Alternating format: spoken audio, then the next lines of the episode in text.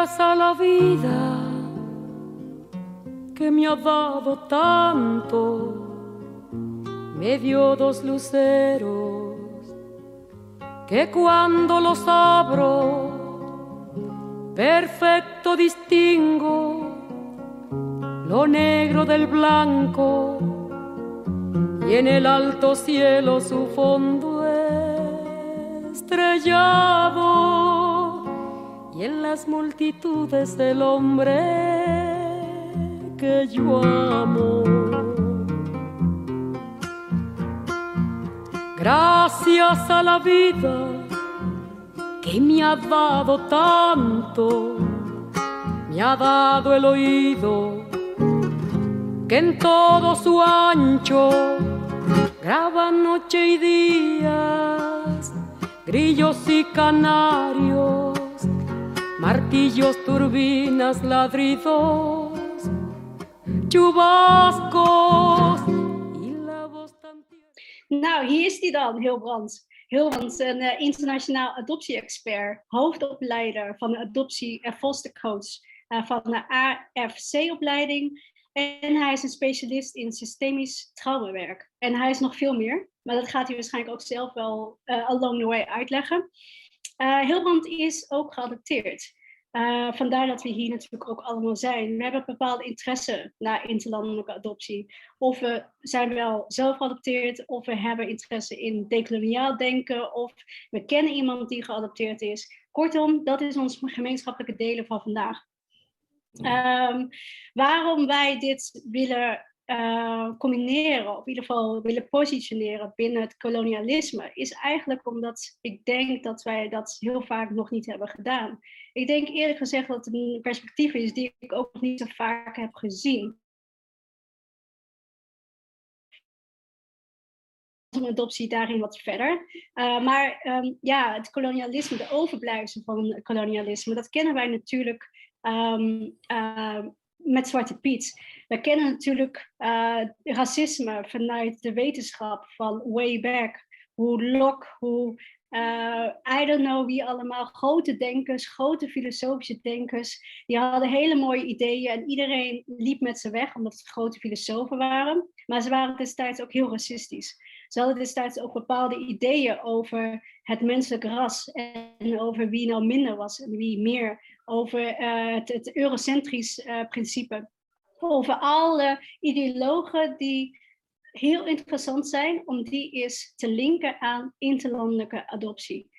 Um, want ik stelde me ook de vraag, hoe werkt dit dan uit op adoptie? Is dit een, maatschappelijk fenomeen dat we ook daadwerkelijk kunnen zien vanuit een decoloniaal denken?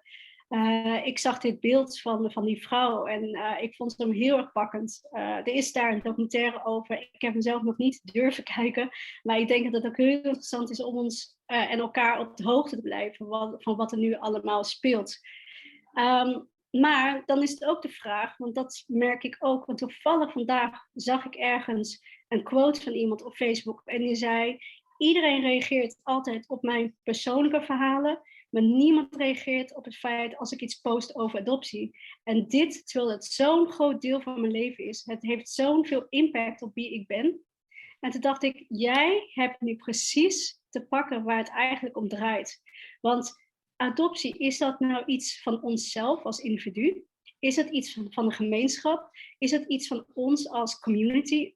En hoe kunnen we nou die link leggen, die brug slaan naar andere groepen die ook bezig zijn met de naslepen, met de gevolgen van kolonialisme? Uh, we hebben het zo ingedeeld. We willen er gewoon een heel leuk en prettig gesprek van maken. Maar we moesten natuurlijk wel kiezen in topics. Van ja, we kunnen het over alles hebben. Maar ik denk ook dat het heel belangrijk is, is om onszelf een klein beetje te helpen met wat voorbereiding. Dus het eerste blok dat gaat echt over het saviorisme, dus het white uh, savior complex. Uh, dat is neocolonialisme. Dus um, ik had een mooi gesprek met Hilbrand en Hilbrand gaat ons meenemen. Maar ik denk, ik laat het je wel even zien uh, hoe hij dat voor zichzelf ook aan mij doorgaf. Adoptie zien als een koloniale kwestie met ontlichaming, met het verlies van soevereiniteit tot gevolg. Daarnaast natuurlijk ook verlies van je eigenaarschap, van je zelfbeschikking. Dit leidt uiteindelijk tot een koloniaal. Je bent natuurlijk verplaatst duizenden kilometers verderop. Uh, met alle gevolgen van dien, een koloniaal lichaam. Want wat heeft dit tot gevolg gehad op de westerse adoptiediscours? Blok 2 gaan we dan een verdieping in doen. Uh, dan gaan we het hebben over de ontzieling van het lichaam. Dus er is een claim gedaan op een kind, er is een claim gedaan op een lichaam. Ik ben meegenomen vanuit Chili, jij bent meegenomen vanuit Colombia of vanuit Zuid-Korea of van waar je dan ook vandaan komt. Hoe kunnen we hier diep op ingaan op de identiteitsontwikkeling vanuit een decoloniaal perspectief? En hoe kunnen we ineens het woord nazorg gebruiken? En dat vind ik zelf altijd heel vreemd, want nazorg we zijn toch gered? Wij hebben toch helemaal geen nazorg nodig, want hier is het toch beter? Dus dat vind ik altijd zo het meest frappante van dat wij nu zo focussen op het woord nazorg. Uh, Hilbrand gaat hier ook een mooie uh, lezing geven hierover, hoe hij hierover denkt. Dan hebben we even pauze. Uh, na de pauze gaan we verder met blok 3. En dat zijn ook de vormen van reparatie in relatie tot adoptie. Er is nu best wel nu een tendens gaande uh, dat heel veel uh, mensen, landen, of ik bedoel personen die te maken hebben gehad met grote mensenrechten schendingen, die zijn bezig met reparatie. Die zijn bezig met compensatie, met allerlei vormen van reparatie. En ik heb ze gewoon neer, naast gelegd naast adoptie. Dus ik heb ook heel wat gevraagd, hoe zie jij dat? Kunnen wij wel deze vormen van reparatie die binnen het UN-verdrag staan, kunnen wij die leggen naast adoptie? En hoe gaat het voor ons uitpakken? Hoe kunnen we er nou voor zorgen dat wij een bepaalde manier van herstel kunnen vinden, van rehabilitatie? Uh, is dat toepasbaar? Nou, dat is een hele open vraag. En uh, ik ben heel blij dat Hilbrand hier zich over heeft gebogen. En dan kunnen we daar diep op ingaan. En na deze drie blokken, dan gaan we met elkaar in dialoog. Dan, ga, dan mogen jullie alles vragen. Jullie mogen ook alles, uh, weet je bedenken van wat het met je doet. Uh, we hebben hier te maken met uh, een op, opname. Dus als je het gevoel hebt, ik wil die vraag stellen, maar niet zo in het openbaar, dan kan je dat ook in de chat doen. Uh, Max, zwaai heel even. Max is onze technische ondersteuning, die gaat alle vragen opvangen. En dan kunnen we denk ik van de start gaan. Hilbrand, ja. we gaan van start. Okay. Met de eerste blok, en eerst een blok, daar heb ik een klein beetje inleiding gedaan over saviorisme is neocolonialisme. Dus uh, we hadden natuurlijk over een aantal uh, vragen wat we hierover uh, over kunnen stellen, over een aantal focuspunten wat we kunnen nemen. Maar um, ja, uiteindelijk gaat het natuurlijk over de positieve opvattingen die er heel lang heeft gespeeld, heeft geheerst binnen onze samenleving over adoptie. Het idee dat je goed doet. Het idee dat je iets daadwerkelijk bijdraagt. Het idee dat je een kind redt. Het idee dat wij beter kunnen zorgen in het Westen voor kinderen. Hoe kunnen wij deze opvattingen decoloniseren? En herken je überhaupt uh, die opvattingen als inderdaad een, een, een soort uh, gevolg van het kolonialisme? Wauw, dat is een hele lange zin met heel veel verschillende onderwerpen. Dus laten we beginnen met één punt. Uh, welke zullen we oppakken? Die van uh, kolonialisme? Ja. ja. waarom is dit onderwerp echt belangrijk voor het uh, domein van interlandelijke adoptie? ik bedoel eigenlijk ook specifiek met interlandelijke adoptie, omdat we ook te maken hebben met verplaatsing van mensen. Hè? En, het is jarenlang eigenlijk een groot taboe onderwerp geweest in het Westen om te praten over interlandelijke adoptie. Uh, als een fenomeen, als een nasleep van kolonialisme, ofwel neocolonialisme. De connotatie lag natuurlijk heel erg over het feit dat kolonialisme gaat eigenlijk over overheersing. En ook eigenlijk over een systeem van overheersing. Terwijl natuurlijk als het gaat over saviorisme, hè, zou, zou er in zekere zin geen sprake moeten zijn van uh, overheersing. Want immers je redt mensen. In dit geval het context van het redden van kinderen. Dus het idee dat we, zeg maar, saviorisme, zoals we dat in de antropologie, sociologie, en vooral in de genderwetenschappen eh, op dit uh, laatste decennia veel hebben gebezigd, is nooit in verband gebracht met interlandelijke adoptie. Omdat het feit dat er een systeem van overheersing zou zijn, het was eigenlijk een onderwerp wat niet bespreekbaar was in het domein van interlandelijke adoptie. Want er is een sprake van vrijwilligheid, maar is dat wel waar? Met andere woorden, de vraag die je gesteld zou kunnen krijgen is de sprake van, van vrijwilligheid. Met andere woorden, allereerst vrijwilligheid van afstand, maar ook vrijwilligheid van het geadopteerd zijn, is er sprake van een vrije keuze. Dus die, daar maakt het, zeg maar, het onderwerp verbindenis tussen saviorisme en kolonialisme heel moeilijk. Maar wat we zo langzamerhand wel kunnen zien, is dat er in zekere zin wel een connotatie en een link valt te leggen tussen het kolonialisme en interlandelijke adoptie. En die ligt vooral uh, op drie onderdelen. Eén heeft het uh, met name te maken met de ideologie. Hè. Er is een ideologie die uh, postgevat heeft in het kader van het adopteren van kinderen. En vooral zeg maar niet verwante kinderen, dus kinderen van niet etnische achter, achtergronden. Hè. Dus een wit ouder die zeg maar, een kind uit Biafra adopteert, om een voorbeeld te noemen. Dus er is sprake van zeg maar, een, een bevreemdend effect, zowel voor de adoptieouders in de raciale zin als wel voor het raciale kind. Maar ja, dat werd dan van lief genomen als een realiteit en dat was eigenlijk helemaal nooit te sprake als een discussiepunt. Dus dat is punt 1, over de ideologie van adoptie. Het tweede punt is um, dat er een indirecte vorm van uitbuiting zou zijn in kader van adoptie. Dus daarmee raak je het onderwerp neocolonialisme. Uh, want in, in neocolonialisme is eigenlijk dat uh, het directe uitbuiting verschoven is naar een indirecte vorm.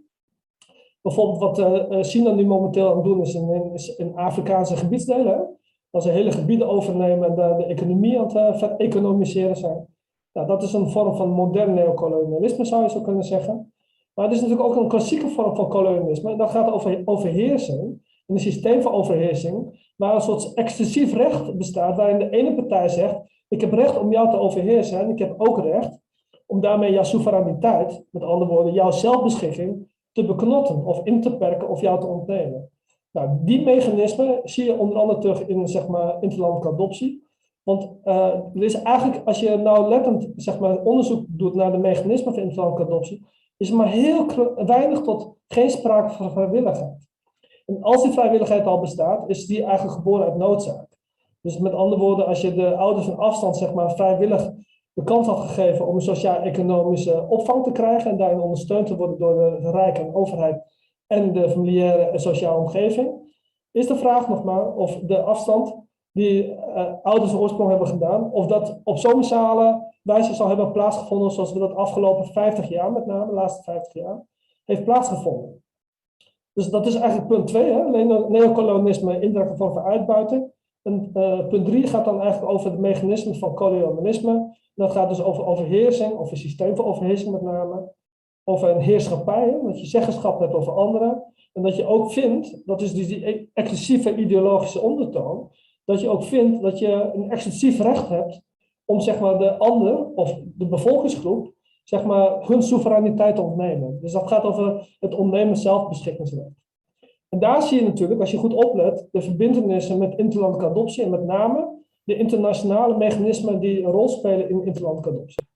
Nou, daar wil ik het eigenlijk mee openen als het gaat over saviorisme en kolonialisme, Sateo, of wel Sabine.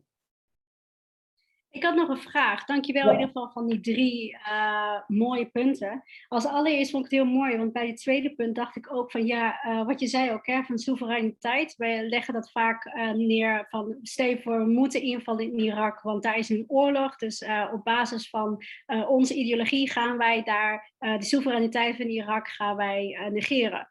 Maar hier heb je te maken met uh, binnen dus uh, achter de deuren van families, achter de deuren van gezinnen. Wij hebben het recht om jouw soevereiniteit uh, te ontnemen, omdat wij denken dat jij niet voor het kind kan zorgen. Dat is dus heel vaak in die zin gebeurd.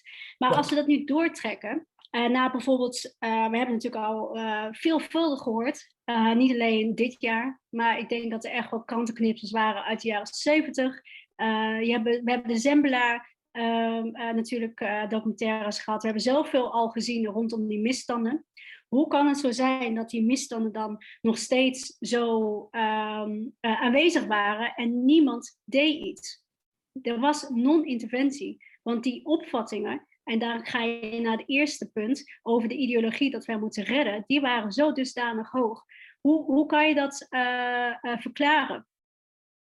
Nou, de verklaring is eigenlijk eh, twee of drieledig. De verklaring is allereerst zeg maar, dat adoptie met name een beeldvorm uh, heeft gekregen vanuit het Westen. Hè. Dus uh, het gaat er ook over in die zin, in zekere zin, verplaatsen van ideologie. Met een, een neocoloniaal tintje, dat je op indirecte manier eigenlijk vindt dat je recht hebt op zeg maar, eigenaarschap. En dat klinkt misschien heel bout en heel erg heftig, maar uh, als jij vanuit een catalogus, een online catalogus, eigenlijk kan kiezen op landen, raciale achtergronden en geslacht, dan is daar wel zeker sprake van een indirecte vorm van mogelijke toe-eigening. En uh, dat is natuurlijk de ondergrond die we zo langzamerhand ontdekken in de studies daarna. Maar het idee bestond natuurlijk altijd in het Westen dat het ging om kinderen te helpen aan een permanent gezin. En dat is al een belangrijk onderwerp. Want de permanentie is altijd als argument, als hoofdargument gebruikt, met name door moderne witte westerse pedagogen. Die zeiden, ja, maar we geven dat kind een permanent gezin. Maar hoe dat kind zeg maar, in, in die pijplijn van adoptie terechtkwam, werd door geen enkel pedagoog eigenlijk bediscussieerd. Want ja, het kind was namelijk ter beschikking. Eh, het idee van beschikking zegt eigenlijk dat één partij vindt dat die beschikbaarheid dus eigenlijk heel normaal is. Ja, en kan je ook zeggen, kan je ook stellen dat uh, door dat idee uh, er uiteindelijk die wanpraktijken ontstonden, namelijk kinderroof, uh, illegale adoptie, kinderen werden meegenomen met, op de markt, kinderen werden meegenomen uit ziekenhuizen, gestolen, dat hier een economisch model achter zit. Kan je dat zo stellen? Nou, ik weet niet of je hem zoals wat kan stellen, maar er zitten nog wel raakvlakken met het onderwerp wat je nu aankaart. Het probleem alleen is, eh, de vraag is wie, wie, zeg maar, heeft recht om gestolen te worden. Met andere woorden, wie, is de opdrachtgever? En wie is uiteindelijk zeg maar, degene die uh, het product, in dit geval het kind, ter beschikking krijgt. Dus het gaat wat mij betreft niet zozeer over het hele economische concept alleen maar. Het gaat ook over zeg maar, ter beschikkingstelling van. Dus met andere woorden, we spreken heel plat gezegd over dat het kindslichaam eigenlijk op ideologische wijze verkregen wordt via een ideologie van beschikking. Dus dat kind is de beschikking, maar eigenlijk is dat kind niet de beschikking. Eigenlijk wordt het kinderlichaam ter beschikking gesteld. Dus niet het subject komt ter sprake, maar het object. Daarmee ontstaat zeg maar, de objectivering van het kinderlichaam als, als iets wat zeg maar, eigenlijk uh, ongefundeerd en eigenlijk uh, uh, zonder ziel, eigenlijk in zekere zin, ter beschikking gesteld kan worden. En of daar diefstal of economisch gewin achter zit, is voor de ontvanger een tweede lijn gegeven. Ja, ja, ik zie dat er een, een raising hand is, maar ik wil jullie graag vragen om, uh, als het, uh, hou even je vraag vast, als het een inhoudelijke vraag is. Uh, je kan hem ook in de chat alvast stellen, dan kunnen wij dat later even doornemen. Maar dan kunnen we in ieder geval ook dit, dit zoveel mogelijk vragen hierover verzamelen, want ik denk dat jullie dat inderdaad ook heel erg hebben. Um, als we nou eens uh, kijken naar het onderwerp van wij uh, als interlandelijke geadopteerden, wij willen ook inderdaad die verbinding meer leggen hè, met andere groepen die te maken hebben gehad met uh, kolonisatie. Maar um, laten we Nederland even nemen als land, als importland, als ik het zo even mag zeggen. Mm -hmm. wij hebben natuurlijk een koloniaal verleden. Je kan kijken naar Indonesië, je kan kijken naar Suriname. Uh, hoe, hoe, zien wij dat in relatie met, met onze voormalige koloniën? Zijn daar veel kinderen uh, meegenomen? Kan je daar iets over vertellen? Nou, er is uh, nog onvoldoende zicht op die directe relatie die je nu legt. Maar de eerste tekenen zijn er natuurlijk al, want we hebben relatief veel kinderen geadopteerd uit Indonesië, het huidige Indonesië. En het huidige Indonesië was natuurlijk een voormalige kolonie van Nederland en dat heette toen Nederlands-Indië. En er is natuurlijk een relatie over het feit dat een, Nederlanders die daar naartoe gingen als kolonisten, dus eigenlijk heerschappij voerden op een vreemd grondgebied. Hè? Dus het vreemde grondgebied hebben ze ingenomen als een soort recht, als een systeemclaim. En, daar zijn kinderen voortgekomen die ook weer achtergebleven, achtergelaten zijn door vooral witte vaders. En in het feit dat daar kinderen zeg maar, verdwijnen door afwezige vaders, is natuurlijk heel bizar, eigenlijk wel vooral, omdat later uit het land gaan wij meer dan 4000 kinderen adopteren. Dus ja, uh, op een systemische wijze zou je die link kunnen leggen, in de directe zin niet. Maar je zou kunnen zeggen, er is een relatie tussen het verdwijnen van kinderen uit witte families, omdat die niet gezien worden door de witte families van de vaders met name, en het feit van het gebruik van die vrouwen in, in, in Nederlands-Indië destijds. Hè. En dat is altijd een beetje afgedaan als het naaien. Dus de concubines, de bijvrouwen die ter beschikking zijn voor de Nederlandse uh, overheersers. Maar eigenlijk gaat het over het feit dat de Nederlandse overheersers eigenlijk claimrecht hebben ontwikkeld, net als veel andere westerse landen, op de natuurlijkheid van het gebruik van de goederen, van het grondgebied, maar ook in dit geval van de mensen. Ja. dat daar kinderen voort zijn gekomen en dat wij later kinderen hebben geadopteerd uit hetzelfde gebied. Ja, daar, daar vinden wij systemisch iets van te zeggen, maar er is natuurlijk geen directe sociologische link. Dan even die context neemt van uh, de staat die uh, heel erg zwak was, een falende staat, die natuurlijk onvoldoende misschien mogelijkheden had om een kind inderdaad, weet je wel, niet het slachtoffer laten worden van criminele praktijken. maar zo'n staat, daar hebben we natuurlijk al heel veel over gehad. Dat heel veel staten natuurlijk daar in die zin, het is ook bewezen in de commissie Joustra-rapport, dat er natuurlijk wel een aantal mensen waren die hun oogjes dichtknepen. En dat is natuurlijk niet een aantal, maar er waren natuurlijk vele mensen die hun oogjes dichtknepen. Het is een heel netwerk uh, wat we kunnen blootleggen, van de vroedvrouw tot aan de rechter. Uh, als je kijkt ook hoe in andere landen dit steeds meer en meer naar voren komt. Uh, wat, ik wil, wat ik eigenlijk ook, heel, waar ik zelf heel benieuwd naar ben, is, nou, je hebt natuurlijk de rol van de staat, maar je hebt natuurlijk ook de rol van de kerk de rol van de kerk is in heel veel landen heeft dat echt veel in impact gehad. Ik zie zoveel voorbeelden, zoveel foto's van nonnen die met duizenden kindjes staan uh, het mom van ongetrouwde uh, moeders. Uh, moeders die natuurlijk misschien niet in staat waren om, en dat werd bepaald door de kerk. hoe kijk jij er tegenaan? Ja, nou dat is wel heel duidelijk in de geschiedenis te traceren. Een belangrijke spel Spelen in het veld is inderdaad de kerk. In eerste instantie de, Rooms-Katholieke Kerk, omdat die binnen Europa eigenlijk al eigen kanalen en routes hadden om kinderen te verplaatsen van zeg maar ongewenste kinderen uit, uit zwangerschappen van, van moeders, waarvan veel moeders achteraf bleek dat ze die uh, onder dwang moesten afstaan. Hè? Dus ook daar is maar de sprake, wanneer er sprake was van vrijwilligheid. Dus als je kijkt naar kindertransport in het kader van verplaatsing van kinderen, van zeg maar ongewild of ongewenst zwangere vrouwen, en daarbij geef ik echt duidelijk uh, de uitroepteken dat het helemaal niet duidelijk is of er sprake is van vrijwilligheid, laat ik dat voorop stellen. Maar dat die kinderen verplaatst worden binnen Europa. En zo langzamerhand weten we dat zeg maar, kinderen uit Noord-Frankrijk bijvoorbeeld in Italië belanden, of soms in, zelfs in Ierland, of soms in België. Maar dat er vanuit Nederland, Zuid-Nederland, bijvoorbeeld uit uh, Brabant en Limburg, dat de kinderen in België belanden. Sommige van die kinderen belanden via de Belgische route in Noord-Frankrijk. Nou, Noord-Frankrijk had uh, kanalen met, uh, met, met Italië. Er zijn ook heel veel kinderen uit Italië zijn verdwenen naar zeg maar, de westkant van Europa. Met name zeg maar, in rooms-katholieke gezinnen. En vaak notabele gezinnen of middenstandsgezinnen. Dus, en binnen Frankrijk was er een honderdtal routes die eigenlijk dwars door Frankrijk heen gingen. Waar echt hoogstwaarschijnlijk uh, miljoenen kinderen in de loop van de eeuwen zijn verplaatst. Nou, daar begint het mee. Dus speelt de, rol, de kerk een rol? Ja, absoluut. Met name in de routeplanning. Hè? Dus hoe, hoe organiseren we de logistiek? Nou, in, de jaren zeg maar 50, uh, misschien zelfs daarvoor, is eigenlijk met name tijdens de Tweede Wereldoorlog zijn de protestanten in opkomst gekomen. Met name in Noordwest-Europa. Dan hebben we het over zeg maar Nederland, Duitsland, Scandinavië. En wat in, Nederland eigenlijk heel duidelijk is gebleken, dat wij hebben eigenlijk geen adoptiewetgeving tijdens de Tweede Wereldoorlog. En die is eigenlijk ontstaan vanwege zeg maar, het verplaatsen van Joodse kinderen, met name uit het westen van het land naar het noorden van Nederland. Hè? Dus Friesland, Drenthe, Groningen.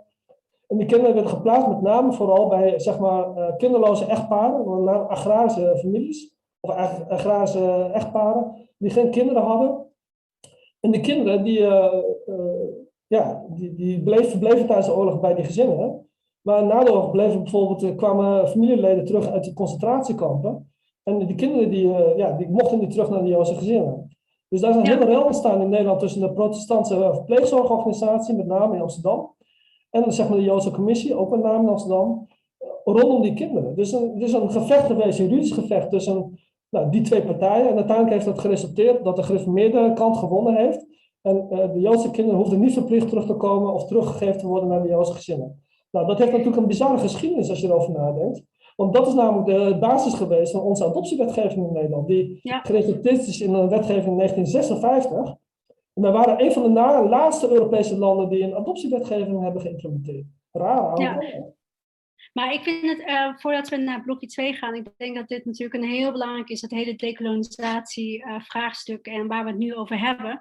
Maar uh, is adoptie dan een, een, een fenomeen dat is ontstaan pas tijdens de Tweede Wereldoorlog of gaat dit veel verder terug? Heb jij daar ideeën over?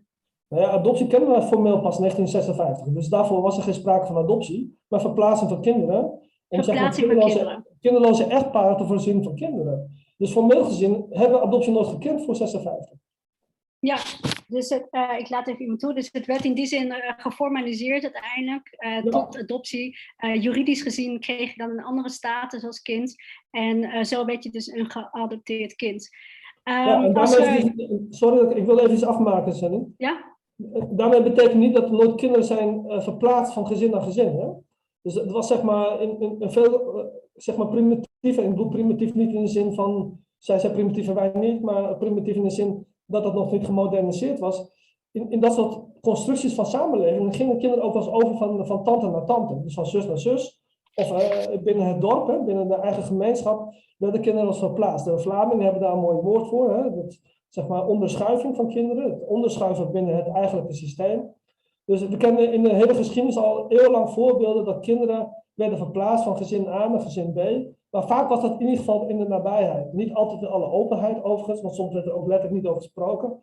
Met verplaatsen van kinderen in het gezinssysteem, en dat is eigenlijk zo oud als de weg naar Rome, maar dat heet geen adoptie.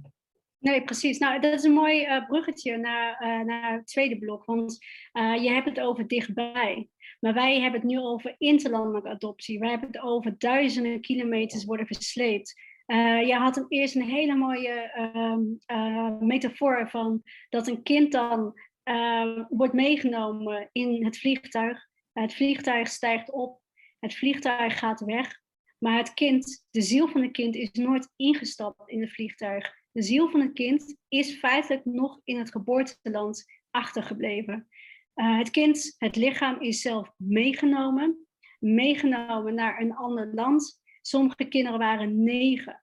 Maar er werd uh, paspoorten vervalst, zodat ze alsnog mee konden in het systeem. Er zijn zoveel wanpraktijken. Ik zou jullie echt aanraden om uh, de commissie Joustra-rapport te lezen. Het is een, in die zin een, een, een, goed voorbeeld van hoe alles heeft kunnen misgaan. En de ideologieën, wat, wat Hilbrand nu heeft aangegeven, maar ook natuurlijk de rol van de kerk, de rol van de staat, uh, heeft natuurlijk bijgedragen aan het idee van dat het goed was. Een goed uh, ideaal kinderen te redden waar gered zouden moeten. Stel, we nemen even een kind als voorbeeld. We, zijn dan, we nemen even een kind in ons hoofd als voorbeeld. We gaan dan uh, naar blok 2.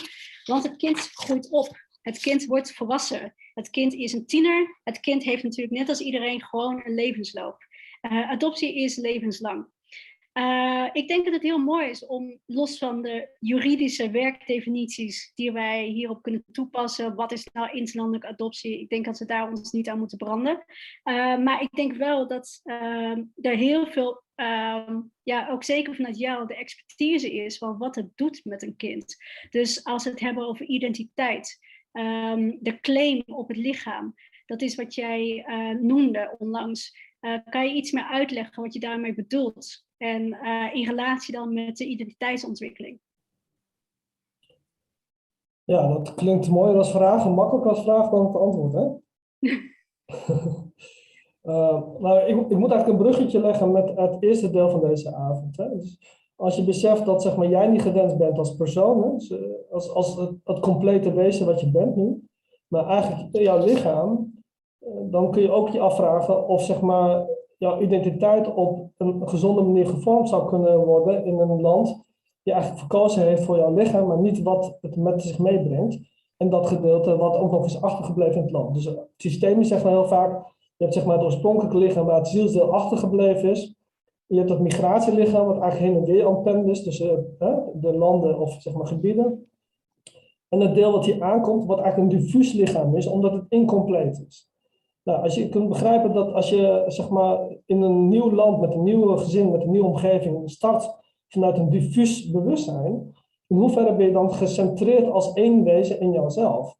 En als je dat beseft, dat het antwoord waarschijnlijk zal zijn dat het eh, gefragmenteerd is, dus niet gecentreerd, maar gefragmenteerd, dat zie je in heel veel literatuur ook terug, dan kun je afvragen in hoeverre ben je in staat om je volle potentie tot uh, gebruik te krijgen. Nou, en we weten zo langzamerhand dat heel veel geadopteerden wereldwijd vertonen dezelfde typologie uh, ontwikkelingen in de psychopathologie als migranten. Want eigenlijk, en dat vind ik echt interessant, heel veel geadopteerden beschouwen zichzelf niet als migrant. Maar je bent gemigreerd, dus je bent in deze ben je migrant. Dus wat doe je ook in zekere zin aan een mechanisme die migranten namelijk ook ervaren, namelijk het verplaatsingseffect. Nou, bij veel migranten, buiten het feit dat er heel veel migranten zijn gevlucht door uh, sociaal-economische, maar vooral oorlogsomstandigheden, is ook in veel gevallen sprake van familieband. De band, hè? Er is al één familie ergens anders, dus familiehereniging. In ons geval reizen we alleen en we komen in een vreemd land aan. Dus er is helemaal geen sprake van een mogelijke hereniging. Nou, en dat betekent in wezen dat heel veel geadopteerden, op het moment dat ze in aanraking kwamen met de vreemde, dat het lichaam wat ze hebben ook op zekere zin een bevreemdend effect ervaart. Nou, dan heb je in traumaontwikkeling heb je drie eh, primaire reacties en drie secundaire. En de primaire is vechten, vluchten en bevriezen. En wat de meeste van ons hebben gedaan is bevriezen en terugtrekken, met andere woorden vluchten. En je hebt een kleine groep die is gaan vechten en die staan nog steeds in de vechtstand. Maar wat alle drie traumareacties oproept, is dat het heel veel vermoeidheid oplevert. Dus ik zie heel veel geadopteerden met chronologische vermoeidheid en alle kwalen die daarbij horen. En dat heeft deels te maken omdat zeg maar, die fysieke, emotionele en mentale identiteit niet gehandhaafd kan worden als één geheel in het land waar ze geadopteerd zijn. En daar begint zeg maar, het grootste probleem, namelijk de ontdekking van een gefragmenteerde identiteit. Dus door de onvrijwillige verplaatsing, door de fragmentatie, door die situatie van zeg maar, gevluchtheid uit je lichaam, want je moet vluchten uit het lichaam, omdat, omdat je anders continu geconfronteerd wordt met die bevreemding van de nieuwe wereld, beschouw je je lichaam als vreemd in plaats de wereld om je heen.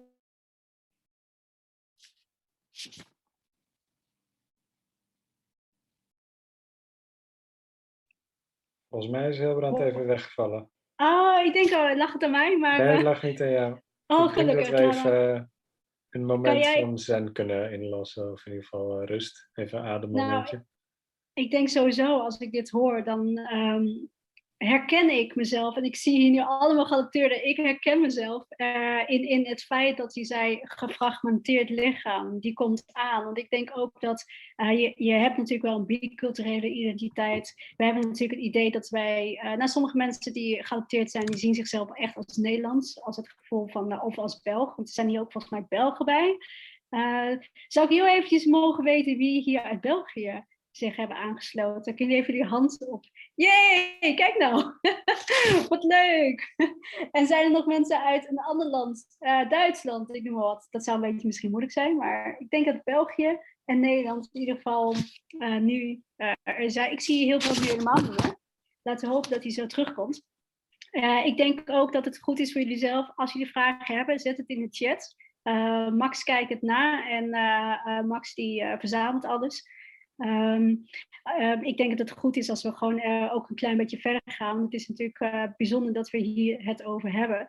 En ik denk ook dat uh, wat voor mij heel relevant is om te weten, en ik denk misschien voor jullie ook, is naast de identiteit, naast de claim die hij zei, het is een claim op een lichaam ge gemaakt, heb je natuurlijk ook andere processen.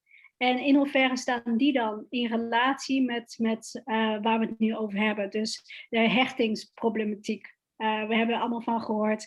Uh, relaties. In hoeverre heeft het effect op relaties? Uh, ik heb een filmpje gedeeld in het event waarbij werd gezegd, een vrouw deed onderzoek daarna, die vrouw uit Haiti, die zei, ik val alleen op witte mannen.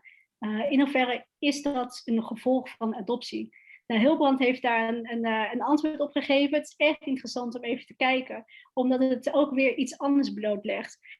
dus um, in hoeverre hebben we te maken met routesreizen? reizen waar naartoe dan? Hoor ik heel veel ook zeggen. Ik weet niet waar ik vandaan kom. Dus waar moet ik dan naartoe? Hilbrand komt eraan. Uh, laat ze even weer Hilbrand opnieuw verwelkomen. Kijken of die er is. Ik zie hem nog niet in mijn beeld. Ik weet niet of die... Ja, daar is Hilbrand. Maar nu sta je daar. Dat is... Oké, ik moet je even hier... um, ja, ben er weer? Helemaal. Hoor je mij? Je had ons achtergelaten met een cliffhanger rondom fragmentatie in ieder geval. maar Hilbrand, ik hoor je niet. Ask to unmute. Oké, ga ik doen. Ja. ja, ik hoor je Hilbrand. Gaat het? Ja. ik weet niet, de Zoom die gooide me net helemaal uit. Dus ja. Nou, wat uh, ik heb het uh, opgepakt hoor. Met, uh, maar ik denk dat het heel belangrijk is dat jij gewoon weer verder gaat. Um, ik had heel veel, inderdaad, de cliffhanger die je had. Max zei het mooi over de fragmentatie van het lichaam. Ja. En toen had ik de vrijheid genomen om, om, even iets verder te gaan. Ook met, in relatie met de hechting, in relatie met relaties. Uh, ik vond het een heel mooi filmpje wat je mij had doorgestuurd over uh, de vrouw die zei: Ik val alleen op witte mannen. Heeft dat, uh, is dat mogelijk gevolg van mijn adoptie? we hebben ook te maken met roetsreizen natuurlijk. Maar ik, wat ik al net zei tegen mijn mededeelnemers, dat heel veel geadopteerden kijken ook maar aan van roetsreizen, waar naartoe dan? Ik weet niet eens waar ik vandaan kom. Ik heb werkelijk geen flauw idee. Um, dus roetsreis naar jezelf of um, het mooie woord hierat uh, longing naar iets wat nooit is geweest. Uh, ik denk dat je, als je weer wat drinken hebt genomen, dat je het weer van me kan overpakken. Oké, okay. um, waar wil ik hem oppak? uh, we hadden het over de fragmentatie. Ik vond het een mooi, ik vond het een mooi, uh, mooi metafoor. Ja, het ging over identiteit. Hè? En, ja over verlies van identiteit door zeg maar, verplaatsing, daar had ik het volgens mij over. Ja. En, en, dat betekent dat, kijk, als er sprake is van onvrijwillige verplaatsing, betekent eigenlijk dat een deel van jou niet weg wil. Dus dat blijft achter in zekere zin. En dat noemen we zeg maar het immaterieel lichaamsdeel. En die is, die is stoffelijk, die is onstoffelijk.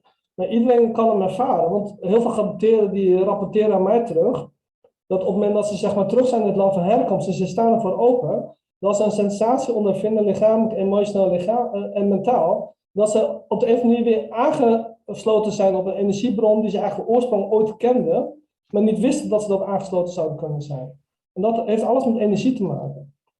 In de materiële vorm kan het zijn bijvoorbeeld het eten van het land en cultuur van herkomst, tot en met de muziek, tot zeg maar de, de sfeer in de stad of het landschap. Maar er is iets in het lichaam die zegt, hé, hey, op de een of andere manier heb ik hier verbinding mee. Nou, sommigen hebben dat ook niet.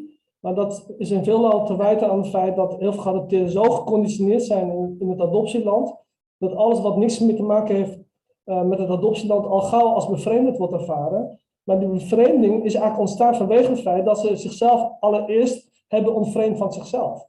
Dus ze hebben een nieuwe staat aangenomen. En die nieuwe staat, bijvoorbeeld als Nederlanderschap, het witte Nederlandschap betekent dat je soms ook heel ver weg kan raken van je lichamelijke en emotionele entiteit die je eigenlijk was van, van vroeger. Nou, daar ontstaat eigenlijk allemaal gescheurde deeltjes. En dat noemen we dan fragmentatie van het lichaam. Ja, en als we het nou doortrekken bijvoorbeeld, hè, naar bijvoorbeeld, uh, je bent opgegroeid in de witte omgeving. Dus niet alleen je gezin is niet, uh, die lijkt niet op jou, maar je hele omgeving is anders. Ja. Uh, wat, wat, wat, wat heeft dat uiteindelijk voor effect op, op je eigen uh, sense of beauty? Op, op hoe je denkt dat je eruit komt te zien, uh, dat je eruit ziet? Of kan je, want ik zag ook een filmpje van die, die dokter die heel interessant was. Om naar ja, te, van Richard Lee, hè? Richard Lee is, een, is een docent in de Verenigde Staten en heeft, heeft ook geschreven de, kon, zeg maar de verbinding tussen migratie en het effect van verplaatsing en raciale identiteit. Hè? En hij is zelf niet geadopteerd, maar hij is wel getrouwd met een geadopteerde Koreaanse vrouw. Hij is zelf ook van Koreaanse afkomst. Uh, hij is geboren weliswaar in de Verenigde Staten, maar zijn ouders zijn uh, zeg maar migranten uit Korea. En hij zegt eigenlijk dat die bevreemding, of zeg maar het gebrek aan een natuurlijke uh, reflectie van jezelf, kan leiden tot zelfvervreemding. En die zelfvervreemding kan natuurlijk effect hebben op je zelfwaardering en zelfidentiteit. Want identiteit bestaat eigenlijk twee delen, namelijk het it, daar schreef Freud al over, dat is het fysieke, identitaire, onlosmakelijke deel van jezelf. Dus je lichamelijke verschijning en je manifestatie. En de entiteit die daarbij ook zichtbaar wordt. Dus je hebt it en entiteit. Samenvoeging, identiteit. Ja? En, die entiteit kan zich vormen naar een context en omstandigheid, naarmate zeg maar, daar een noodzaak toe is. Dus als je als kind ervaart, ja, als ik mezelf blijf, dat, dat kost me letterlijk mijn leven. Dus ik kan beter de it zeg maar, omvormen tot een nieuwe entiteit. Nou, dat is wat er vaak gebeurt.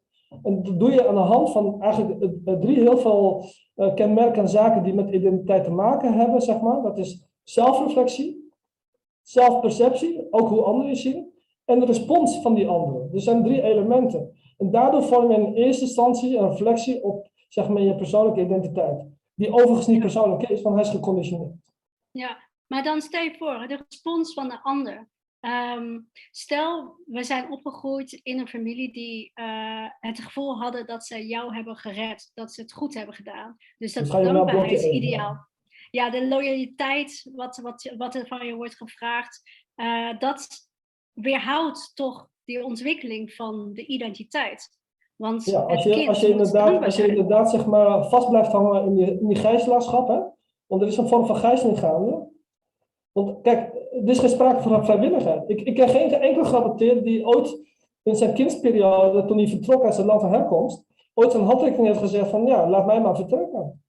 Dus er is geen sprake van vrijwilligheid. Dus je kunt ook niet spreken van een vrijwilligheid uh, van loyaliteit. Die loyaliteit is vormgegeven mede door zeg maar een onvrijwillige verplaatsing. Ja, maar het is nog steeds wel een positieve opvatting dat we dankbaar moeten ja, dat Mag voor mij. Dat mag voor mij, maar het gaat mij ook om de feiten. Hè? Dus je kunt, je, ja, je kunt zeker. de psychologie jezelf positieve psychologische argumenten toedienen. Dat moet je vooral doen, maar ik kijk ook naar de feiten. Ja, precies. En als we dan kijken, want we hebben vorig jaar, uh, als ik me goed herinner, in december, uh, kregen wij het uh, heftige nieuws dat een aantal geadopteerden zichzelf hebben, ja, zelfmoord hebben gepleegd. Uh, ik heb liever dus... zelfdoding, want moord zelfdoding. is echt een extern beginsel. Ja, en, en dus het laat zien dat de nazorg, waar we het ook, ook over hadden gehad, hè, um, uh, het is nodig, het is urgent. Het is iets wat we niet licht moeten nemen. Is dat iets ook wat jij ziet in, in, in je werk, ook, uh, ook naar, aanleiding van waar we het nu ook over hebben, van dat het zo'n zwaar proces is? dat, dat het waarschijnlijk ook echt, dat, dat wij hier ook uh, professionele hulp bij nodig hebben. Maar is die professionele hulp dan wel toegankelijk, toereikend? En uh, wordt dat wel gezien als wenselijk? Stel, je hebt ouders die zeggen dat je dankbaar moet zijn. Ik hoor vijf vragen. Welke van de vijf kun je beantwoord hebben? Welke van de vijf uh, vind jij nu het meest uh, handig om inderdaad ook over te gaan naar de nazorg, naar de urgentie van de nazorg? Nou, het gaat over urgentie van NASA. Nou, daar is een hele vette discussie over. En die discussie duurt al zo lang ik in het veld werkzaam ben, dus meer dan 30 jaar. Er is een groep geadopteerden die vindt nazorg echt onzin. Want het gaat eigenlijk allemaal heel goed met ons. Dus iedereen die hier nu vanavond ingelogd is en die daar bedenkingen bij heeft, die is niet gezond volgens deze groep. Dus dat is een, dat is een beginsel. En dat mag je vinden wat mij betreft. Maar ik snap niet helemaal dat die groep zeg maar, nu heel erg op de trommel slaat. Want zij hebben geen probleem. Dus als je geen probleem hebt, waar bemoei je dan met het onderwerp nazorg? Maar goed, dat is mijn uh, connotatie bij dit onderwerp. Ja? Het tweede is namelijk het feit dat de cijfers er niet om liggen. Dus internationaal wetenschappelijk onderzoek laat zien dat uitval van geadopteerden meer dan significant is. Significant betekent meer eh, dan alleen maar, zeg maar gemiddeld genomen wat sprake zal zijn bij normaal onderzoek. En wat valt daarin op te merken? Dat bijna in alle interlandelijke onderzoeken die serieus gedaan zijn op gebied van gezondheidsvraagstukken, dus niet op adoptie, maar echt op gezondheidsvraagstukken, dat geadopteerden wereldwijd hoge scoren op uitval. Nou, als je dat niet belangrijk vindt als, als onderwerp, ja, dan houdt mijn argumentatie op. En dat betekent ook in uitval dat suïcide gemiddeld vier keer, vijf keer hoger voorkomt dan gemiddeld. Ja, als je dat niet belangrijk vindt, ja, dan houdt mijn argumentatie op. Dus wat mij betreft, ja, er is een noodzaak tot uh, adoptiezorg, of dat nazorg is, of voordat kinderen geadopteerd worden, eigenlijk vind ik die hele bandbreedte dat je meegenomen dient te worden. Maar het gaat maar om dat we eigenlijk met z'n allen over eens moeten zijn. Adoptie heeft effect op de ontwikkeling van de persoon die geadopteerd wordt. En zijn hele directe en indirecte systeem ernaast. Dat we dat niet zeg maar klakkeloos zonder enige schade kunnen doen. Dus als we weten dat er schade optreedt, waarom proberen we dat zeg maar, op voorhand niet zeg maar, in te perken? Nou, dat zou dus kunnen door professionele zorg en nazorg door mensen die getraind zijn en die ook getraind zijn in de volle breedte. Dus niet met één ideologie. Nou, wat we zien wereldwijd is dat adoptie nazorg eigenlijk getraind wordt door één groep mensen, met name orthopedagogen en kinderpsychologen, waarvan 80% adoptieouders uh, zijn, of in directe zin een relatie hebben met adoptiebemiddelingsbureaus, of daar geld aan verdienen. Ja, eh, als dat de enige groep is waar je mee mag praten, ik weet niet hoe vrij dat is. Dus je komt zeg maar steeds van de onvrije omgeving in een onvrije omgeving. Ja, en het idee van het rugzakje van de geadopteerde, dat het enkel en, alleen de uh, verantwoordelijkheid is van de geadopteerde. Uh, ik denk dat uh, als je het ook in het decoloniaal denken zet, je kan als mens niet die hele burden zelf individueel oplossen. Want je hebt altijd een community die daar natuurlijk ook iets mee kan doen. Maar in hoeverre uh, uh, hebben wij dan te maken met een samenleving die hier zelf ook geen orde heeft? Dus niet alleen de geadopteerden onderling, die zeggen en die uitmaken van de ander wie gezond is en wie niet. Maar de samenleving heeft natuurlijk ook hier uh, niet heel veel mee van doen. Dus um, ik zie dat Max nu ons attendeert dat we naar de pauze moeten gaan. Wat ook heel fijn is om heel eventjes het gevoel te hebben van alles even laten landen. Um, yes, je kan nou, welkom allemaal voor het derde blok. Uh, ik zie hier allemaal mensen die iets hebben neergezet, wat ook echt super leuk is om te lezen. En ook mooi landen als India, Zuid-Korea, Colombia, natuurlijk mezelf Chili. En ik denk ook dat hier Haiti uh, meerdere keer terug geweest. Uh, sommige voor de eerste keer. Er werd ook een vraag gesteld of het inderdaad um, uitmaakt of je met je adoptiefamilie uh, bent gegaan, ja of nee. Ik zelf persoonlijk had het wel. dus ik, had, ik was de tweede keer echt blij dat ik zelf ben gegaan. Om in ieder geval ook dat helemaal te ervaren, inderdaad. Gewoon je eigen, jezelf navigeren in het land waar je bent geboren. En dan echt op jezelf zijn. Dat is een cadeautje dat ik mezelf heb kunnen geven. En uh, dat ik ook niet zo snel meer kan, uh, zal vergeten. Maar we gaan nu verder naar het volgende, um, uh, ja, volgende blok. Want eh, er zijn om ons heen, we hebben het ook natuurlijk gezien bij adoptie, het is formeel een excuses gekomen. Er zijn een aantal stappen die zijn gezet waar we misschien niet eens van hadden durven dromen dat dit zou kunnen plaatsvinden. Uh, voor mij voelt het echt als een soort dat rapport van uh, heel intens. Ik kan me nog herinneren dat het echt een week was dat best wel emotioneel ook was voor heel veel mensen. Als ik uh, de tijdlijnen nog kan herinneren. Uh, dat er behoorlijk veel mensen waren die hier ook van slag waren. ik heb toen met meerdere mensen ook gesproken, omdat ik, uh, ja, omdat we elkaar toch op, die manier vinden. En ik denk ook dat het goed is om dit dan neer te leggen naast dynamieken die je ook ziet ten opzichte van weet je, mensenrechten schendingen, Um, ook omdat natuurlijk binnen de UN heb je ook verschillende uh, declaraties die daar ook uh, recht doen. Stel je voor, je bent slachtoffer van ernstige mensenrechten schendingen, dan heb je recht op bepaalde dingen. Je hebt recht op reparatie. dat staat even los van adoptie. maar dan heb je te maken natuurlijk met conflicten, te maken natuurlijk met andere mensenrechten schendingen. Maar ik dacht, als we die nou eens even naast elkaar gaan leggen. Hoe zou dit toepasbaar zijn op het hele adoptieverhaal. Uh, dus we hebben vijf principes uh, die uit die UN-declaratie te vinden zijn. Uh, dus ik, ben ook, ik sta altijd heel open in.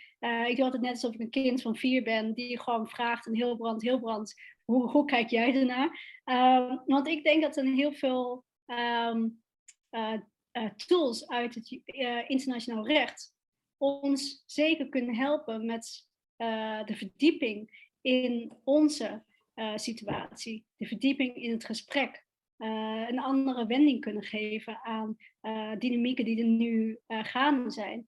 we hebben te maken met compensatie, we hebben te maken met bepaalde excuses. maar maakt dat ons tevreden? Dus er zijn een aantal principes. Het, je hebt dan restitutie, restauratie, compensatie, rehabilitatie en tevredenheid. En ook de laatste is dan uh, dat het niet meer mag plaatsvinden, non-repetition.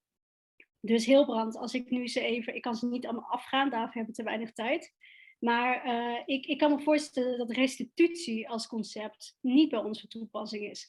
Want dan zou het gaan over um, het uh, restore the victim to the, or the original situation. Dus dat wij teruggaan naar de situatie voordat de schendingen van ons zijn gepleegd. En dan nemen we nu even adoptie als een interventie die niet vrijwillig was. Uh, we kunnen niet meer terug naar die situatie. We kunnen niet meer terug naar de familie, want die is nooit geweest. Optie te leggen.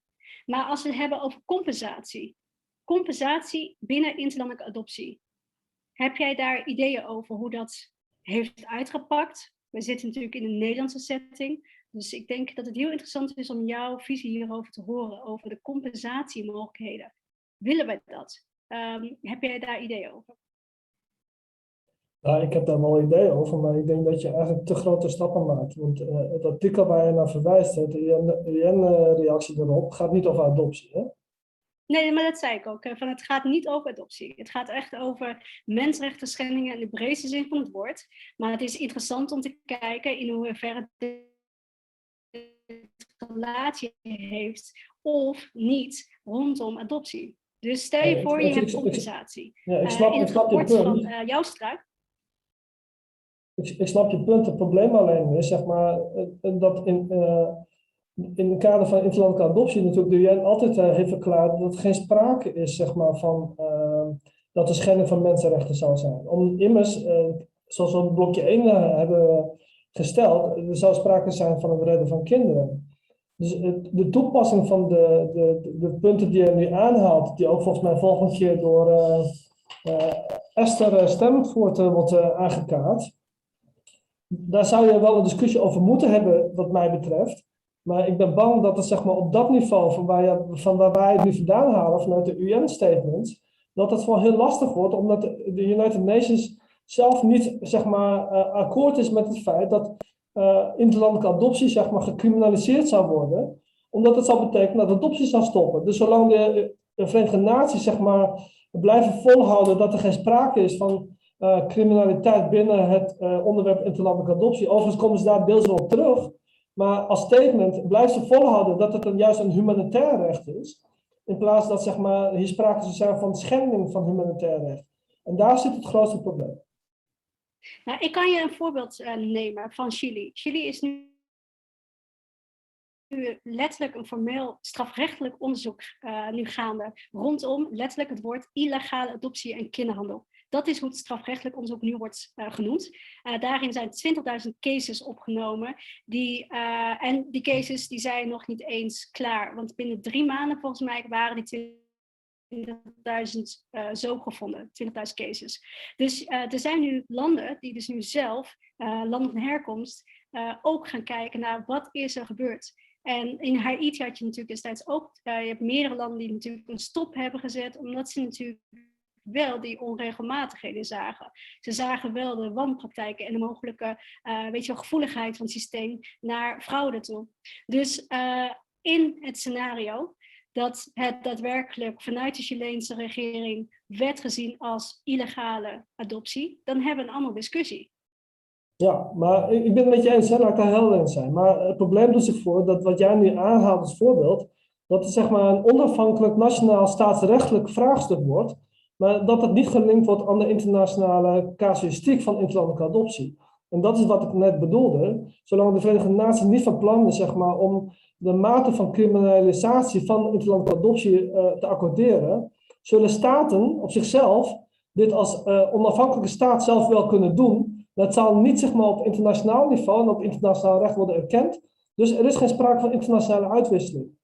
En daarbij komt ook dat ik denk Chili niet helemaal bevat welke geopolitieke consequenties dit uh, onderwerp kan hebben. En dat is de reden waarom heel veel landen er niet aangaan. Bijvoorbeeld Zuid-Korea is als de dood dat dit, een, uh, nou ja, dit, dit het onderwerp een staartje krijgt. Dus die, die, willen in principe misschien landelijk binnen het eigen staatsrechtelijk systeem wil hervormen. Maar ze zijn ook bang voor de internationale repercussies. Ja, en daar moet je ook rekening mee houden. Ik, niet dat ik daar rekening mee wil houden, maar dat zijn wel geopolitieke realiteiten. Nou ja, daar heb je natuurlijk een uh, punt. Ik denk dat uh, de geopolitiek destijds, dan neem ik even de casus van Chili weer. Uh, de, we hadden destijds een dictatuur. En toen werden heel veel kindjes tijdens de dictatuur werden meegenomen. En er werd dan, dan ook in artikelen die ik heb mogen lezen, werd ook gezegd van nou dan wel onder het mom van, dan gaan we niet verder in op de mensenrechten schendingen in Chili. Want we hebben nu wel 3000 kinderen aan jullie gegeven, toch? Uh, dat werd een beetje zo neergezet. Uh, maar um, als we dan teruggaan naar compensatie, want we hebben natuurlijk uh, eh, 1,2 miljoen euro, werd ons beloofd de afgelopen periode. als zijnde van, nou, we, gaan, we moeten hier wat mee als Nederlandse staat. We mm. hebben formeel sorry gezegd. Nou, sorry staat binnen dat lijstje onder het, het noemer satisfaction, tevredenheid. Dus we krijgen dan een officiële excuus van, van, van formeel excuus hebben we gehad van de Nederlandse regering. Uh, ik zie dat uh, België nog niet zo ver is dat de excuus is volgens mij gedaan. Maar in het hele debat binnen de decolonisatieprocessen is een formeel excuus. Daar zitten heel veel groepen op te wachten. En die krijgen ze waarschijnlijk niet. Wij wel.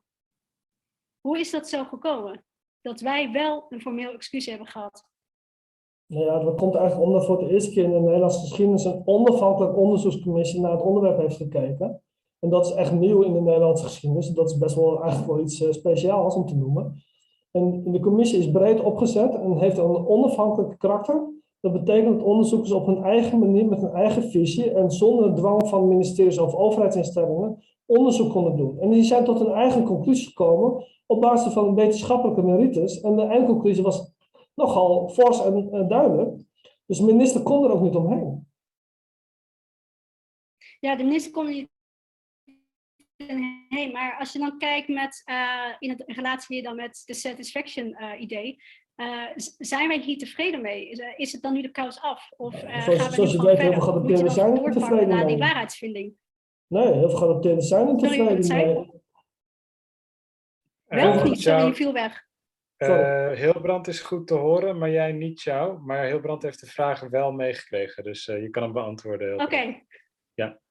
Ik zei, heel veel geadopteerden zijn niet tevreden met zeg maar, de status van de situatie, omdat er wordt onderling in Nederland nogal fors naar katoe uh, modder gegooid. Er is geen consensus over hoe nu verder. 13 september zitten heel veel partijen om tafel, volgens mij de 12 september ook, om opnieuw te praten zeg maar, over de Nationaal Adoptie Expertisecentrum wat er moet komen. Maar we zijn het met elkaar bij lange niet eens, omdat de belangen heel erg uit elkaar liggen. Dus dan zie je ook wel, oké, de minister heeft excuus aangeboden, dus een fonds of een budget uh, gelokaliseerd die hiervoor gebruikt kan worden. Maar ja, wat overheidsinstellingen natuurlijk willen, is dat er consensus komt in het veld. Nou, wat weten we al lang van dat internationale adoptieveld, dus ook in Nederland? Dat consensus heel erg ingewikkeld ligt, omdat de belangen heel erg uit elkaar liggen. Dus zelfs binnen geadopteerden liggen de belangen diametraal uit elkaar. En dat is het grootste probleem. Ja, maar dus- ik zie ook wel geadopteerden uh, samenkomen en zelfs uh, geadopteerden die het gevoel hebben van oké, ik ga niet gemeenschappelijke belangen opzoeken, maar ik ga zelf het recht in handen nemen en ik ga de uh, staat aanklagen. Die casus heb ik nu tegenwoordig ook gezien. En hoe, hoe, zie je dat dan in, in, in dit fenomeen? Ja, ik denk dat het een interessant fenomeen is, want de commissie JASA is namelijk gekomen vanwege een individuele recht, uh, rechtsgang van Patrick Noordhoven, die op dit moment in Zwitserland woont en deels in Brazilië. Zonder Patrick was er de commissie nooit gekomen. Dus we hebben te danken aan één geadopteerd die de rechtbank heeft opgezocht. Maar die eerste keer heeft verloren. En ik heb ook tegen hem gezegd, als je op hoger beroep gaat, moet je het echt anders doen. Dus ik hoop uh, in die zin dat ook geadopteerden de casus van Patrick te harte nemen. Een rechtszaak is een procesgang waarin heel veel politieke claims liggen, maar ook juridische complicaties. En die moet je allereerst heel goed bestuderen. Dus alleen met emotie en het recht willen krijgen op je eigen rechtvaardigheidsgevoel is onvoldoende. En dat zien we veel te veel geadopteerden doen. En dat is de reden waarom na Patrick geen enkel geadopteerde zeg maar, gelijk heeft gekregen van de rechter. Ja, en we hebben natuurlijk ook uh, nu hebben het over onze eigen rechtszaken. Maar als je nou um, uh, de adoptiedriehoek uh, in acht neemt. En je kijkt dan ook naar de zogeheten afstandsmoeders of geboortemoeders of alle moeders die uh, natuurlijk uh, een kind hebben moeten missen. Dan wel waarschijnlijk illegaal, misschien is het gestolen, misschien het kind is gewoon weg. in hoeverre zien wij hier mogelijkheden dat zij ook een rechtszaak gaan starten? En dat is natuurlijk in Nederland, zien we hier die dynamieken langzaam naar voren komen. Dat zij natuurlijk ook de, rechts, de juridische kant gaan opzoeken. Hoe zie je dat? Ja, kijk, uh, ik heb heel veel verschillende visies hierover. Dus ik vind het wel grappig dat je ook zegt, hoe zie jij dat? Maar laat ik zeggen, wat ik zie in de samenleving is dat de Nederlandse afstandsmoeders nog steeds moeilijk vinden om zeg maar, uit te komen voor wat gebeurd is in het verleden. We hebben het hier over mogelijkwijs 25.000 Nederlandse vrouwen die afstand hebben gedaan, eh, vrijwillig of niet vrijwillig, of onder dwang of gedeelte dwang waarvan maar een heel klein groepje nu in opstand komt. Hè? Onder leiding van Wil van Sibylle, die eigenlijk net als ik vanaf het begin eigenlijk op de voorgrond staat om het onderwerp aan te kaarten en zichzelf daarmee ook in gevaar heeft gebracht. Althans, in ieder geval sociaal ter discussie heeft gesteld, wat ik ook in de jaren negentig heb gedaan. Ja, dat is geen makkelijke positie. En dat betekent in die zin ook dat er nog heel veel taboe uh, is. Het voordeel is wel dat er nu veel meer aandacht komt in de westerse wereld voor die kant. En voor uh, het verhaal van die zogeheten afstandsmoeders. Dus je, we krijgen steeds meer beeld en inhoud bij het onderwerp. En dat krijgt zeg maar, ook effect op de emancipatie van de moeders die ooit een kind hebben verloren door afstand en adoptie. Maar het heeft een hele, hele lange adem, omdat de samenleving eigenlijk hier ook niet aan wil dat ze mede betrokkenen zijn. En wellicht zelfs, maar zelfs mede actor en daarom mede schuldig dat zo'n situatie heeft kunnen ontstaan. Dus we hebben te maken met heel veel sociaal, maatschappelijke en psychologische factoren die nog lang niet uitgekristalliseerd zijn. Maar uh, stel voor nu met interlandelijke adoptie, als we dat nemen, uh, stel er zijn een aantal moeders die bijvoorbeeld in Chili, dan neem ik even die casus omdat die voor mij het meest uh, weet je wel, bekend is, 20.000 mhm. moeders die alle claimen, dit kind is van mij gestolen. Ik heb niks getekend, ik heb geen consent gegeven, geen toestemming. Uh, hoe gaan we hiermee om? En wat zouden wij moeten doen als samenleving om, uh, om in ieder geval hier een bepaalde uh, ja, justice aan te geven, een bepaalde gevoel van ja, compensatie. want ik, ik heb nog geen enkele moeder gezien, afstandsmoeder, die hier iets, die een rechtszaak is gestart. En is dat überhaupt wel denkbaar? stel je voor een moeder die gaat de Nederlandse staat aanklagen wegens wat, of de Chileense staat. Het is wel een juridische um, domein waar we nu in zitten. Maar het is niet onmogelijk dat dit soort uh, dynamieken gaan ontstaan, lijkt mij. Nou ja, het, feit dat je het nu noemt is al een beweging in de realiteit. Hè? Dus laten we dat voorop stellen. Nou, alleen jezelf, je geeft zelf ook net aan dat uh, we het domein betreden van de, van de juridische kant, zeg maar. En dat betekent dat het uiteindelijk zal gaan over de rechtsgang en zeg maar over de, de, de, toelaatbaarheid van de argumentatie van de moeders die ooit hun kinderen zijn verloren de afstand en adoptie. Of zeg maar de, de, de, de, recht, de rechter, maar ook zeg maar de jurisprudentie dat, dat toekent als, als een reëel feit. Maar ik denk ook dat de sociale pressie vanuit de samenleving een belangrijke rol speelt. Dus als je zegt, wat kunnen we dan doen? En met name dan in die zin van wat kunnen we vanuit Nederland doen, bijvoorbeeld voor de Chileense moeders. Nou, is eigenlijk heel simpel. Is dat alle vrouwenorganisaties zich bezighouden met emancipatie, dat niet alleen gebruiken om kinderen te krijgen, maar dat ze die emancipatie inzetten voor gelijkwaardigheid voor vrouwen die hun kinderen hebben verloren. Het feit dat vrouwengroeperingen wereldwijd dit niet willen, is een teken aan de wand. Hè? Dus de emancipatie stopt bij kinderen, snap je dat? Ja, ja. En, en uh, ik denk dat uh, dit natuurlijk een onderwerp is. Het juridische is natuurlijk één ding. Uh, maar als we het hebben over inderdaad reparatie voor jezelf. Uh, weet je, compensatie. Kijk, we moeten ook verder. We moeten ook uh, bepaalde levens weer oppakken. Je, moet, je hebt een baan, je hebt een huis, je hebt een hypotheek. dus in hoeverre is dat dan een proces wat dan, weet je, er zijn keuzes die je moet maken. Van, van ga je wel daarin of ga je niet daarin? En die keuzes zijn natuurlijk niet zo licht te maken. Want um, uh, het betekent uh, feitelijk, ik, uh, misschien ken jij iemand dichtbij die dit proces heeft meegemaakt. Ja. Je haalde Patrick al aan. Ja. dit heeft natuurlijk heel veel effect op, op, op hoe je nu dan in het leven staat. Je gaat echt iets, je, je, je gaat gewoon een, grote, een heel groot avontuur aan. Nou ja, je gaat zo'n groot avontuur aan dat het interessant is dat veel geadapteerde angst hebben om andere geadapteerde te supporten als die ene geadapteerde dat avontuur aangaat. Dus binnen onze, ons, laat ik zeggen, ons in die zin dat we nu vanavond elkaar zitten als veel geadopteerden, niet alleen maar, maar grotendeels zitten veel geadopteerden op de lijn, dat die nog steeds bang zijn om uit te komen voor het feit dat ze hier vraagteken bezetten, is een teken aan de wand. Dus ook onder geadopteerden is nog heel veel emancipatie te doen. En dat gaat gepaard met heel veel angst. En je begrijpt dat de, zeg maar, de voorgangers, en ik, ik zal niet mezelf op mijn borst slaan dat ik een daarvan ben, maar ik ben het in feitelijk wel. Wij hebben heel vaak alleen gestaan. En de meeste geadopteerden hebben ons eerder beschermd dan ons gesupport. En je kunt je voorstellen, als je geen sterke rug hebt, dat de meesten afhaken en zeggen: Ik ben er klaar mee. Ja, je hebt natuurlijk tegen heilige huisjes aangeschopt in het verleden. Je hebt natuurlijk meteen ook gezegd van, kijk, uh, al de idealen die ten grondslagen aan interlandelijke adoptie, heb je uh, stelselmatig gestructureerd omvergegooid. En dat maakte je niet uh, geliefd. Ik bedoel, ik heb het zelf ook mogen ervaren, maar jij bent natuurlijk hier langer nu uh, bezig. Maar waarom kan het toch dat, dat, dat je dit wel doet? Ik bedoel, wat is dan de drijfveer van jou persoonlijk om dit te blijven doen? En, en uh, in hoeverre verwacht je nu dat het wel gaat lukken met bepaalde uh, instanties rondom nazorg? Heb je daar een, een, positief gevoel bij? Of denk je van, nou, ik heb hier ook nog wel mijn bedenkingen bij over de nieuwe dynamieken. Je noemde dat 13 september. Hoe sta je erin?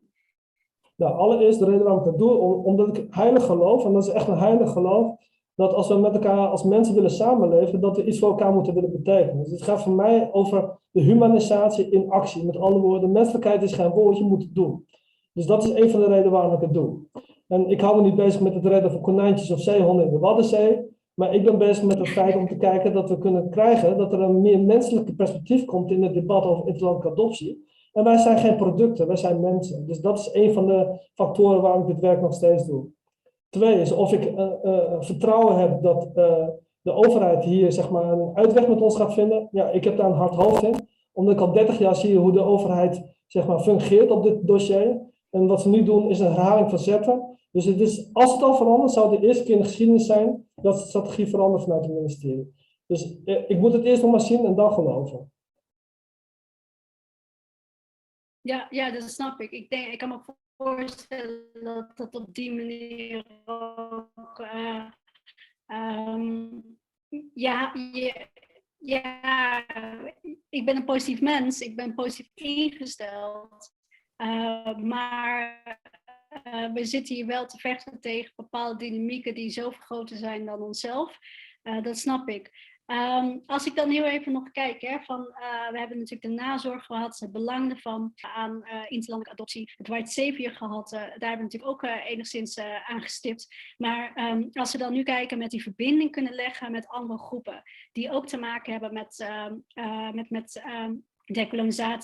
Hoe moeten wij dat doen? Heb je daar ideeën over? Hoe kunnen wij ervoor zorgen dat onze roep, onze kreet, uh, weet je wel, dat dat ook wordt uh, begrepen door anderen. Nou ja, uh, allereerst denk ik, ik, ik, denk dat het echt noodzaak is dat alle groepen, dus alle betrokken belangenpartijen, al eerst naar zichzelf moeten willen kijken. Want vele van ons reageren nog steeds vanuit primair trauma. En wat weten als mensen reageren vanuit primair trauma, dat alleen die emotie het doet. En dan is er geen ruimte voor debat, laat staan voor het onderzoeken van andere meningen en visies. Dus ik denk dat er een taak ligt ook voor onszelf, om onszelf zeg maar, in de spiegel te kijken en het toepassen van die zelfreflectie in actie te brengen. Van wat kan ik eraan doen, maar wat zijn ook de onmogelijkheden in mijn persoonlijke uh, activiteiten, omdat ik zelf nog niet toe ben om dat op een eerlijke manier te beschouwen. Dus dat is één. Twee, ik denk dat het heel veel tijd kost. En heel veel geadopteerden haken af, omdat ze willen het zeg maar instant. Hè? Dus in het hier en nu, liefst binnen 24-7. Maar het punt dat we bereikt hebben om het juiste commissie te hebben, heeft 30 jaar voorwerk gehad. Dus het gaat allemaal niet zo snel. En daarbij komt ook nog eens, en dat is echt heel belangrijk, dus dat je een lange adem moet hebben, maar ook een rechte rug. Met andere woorden, soms moet je kunnen laveren tussen moeilijke, complexe vraagstukken, maar je moet wel weten waar je naartoe wilt met het verhaal. Wat mij altijd verweten is dat ik soms te diplomatiek was. Maar zonder, zonder diplomatie kom je er niet.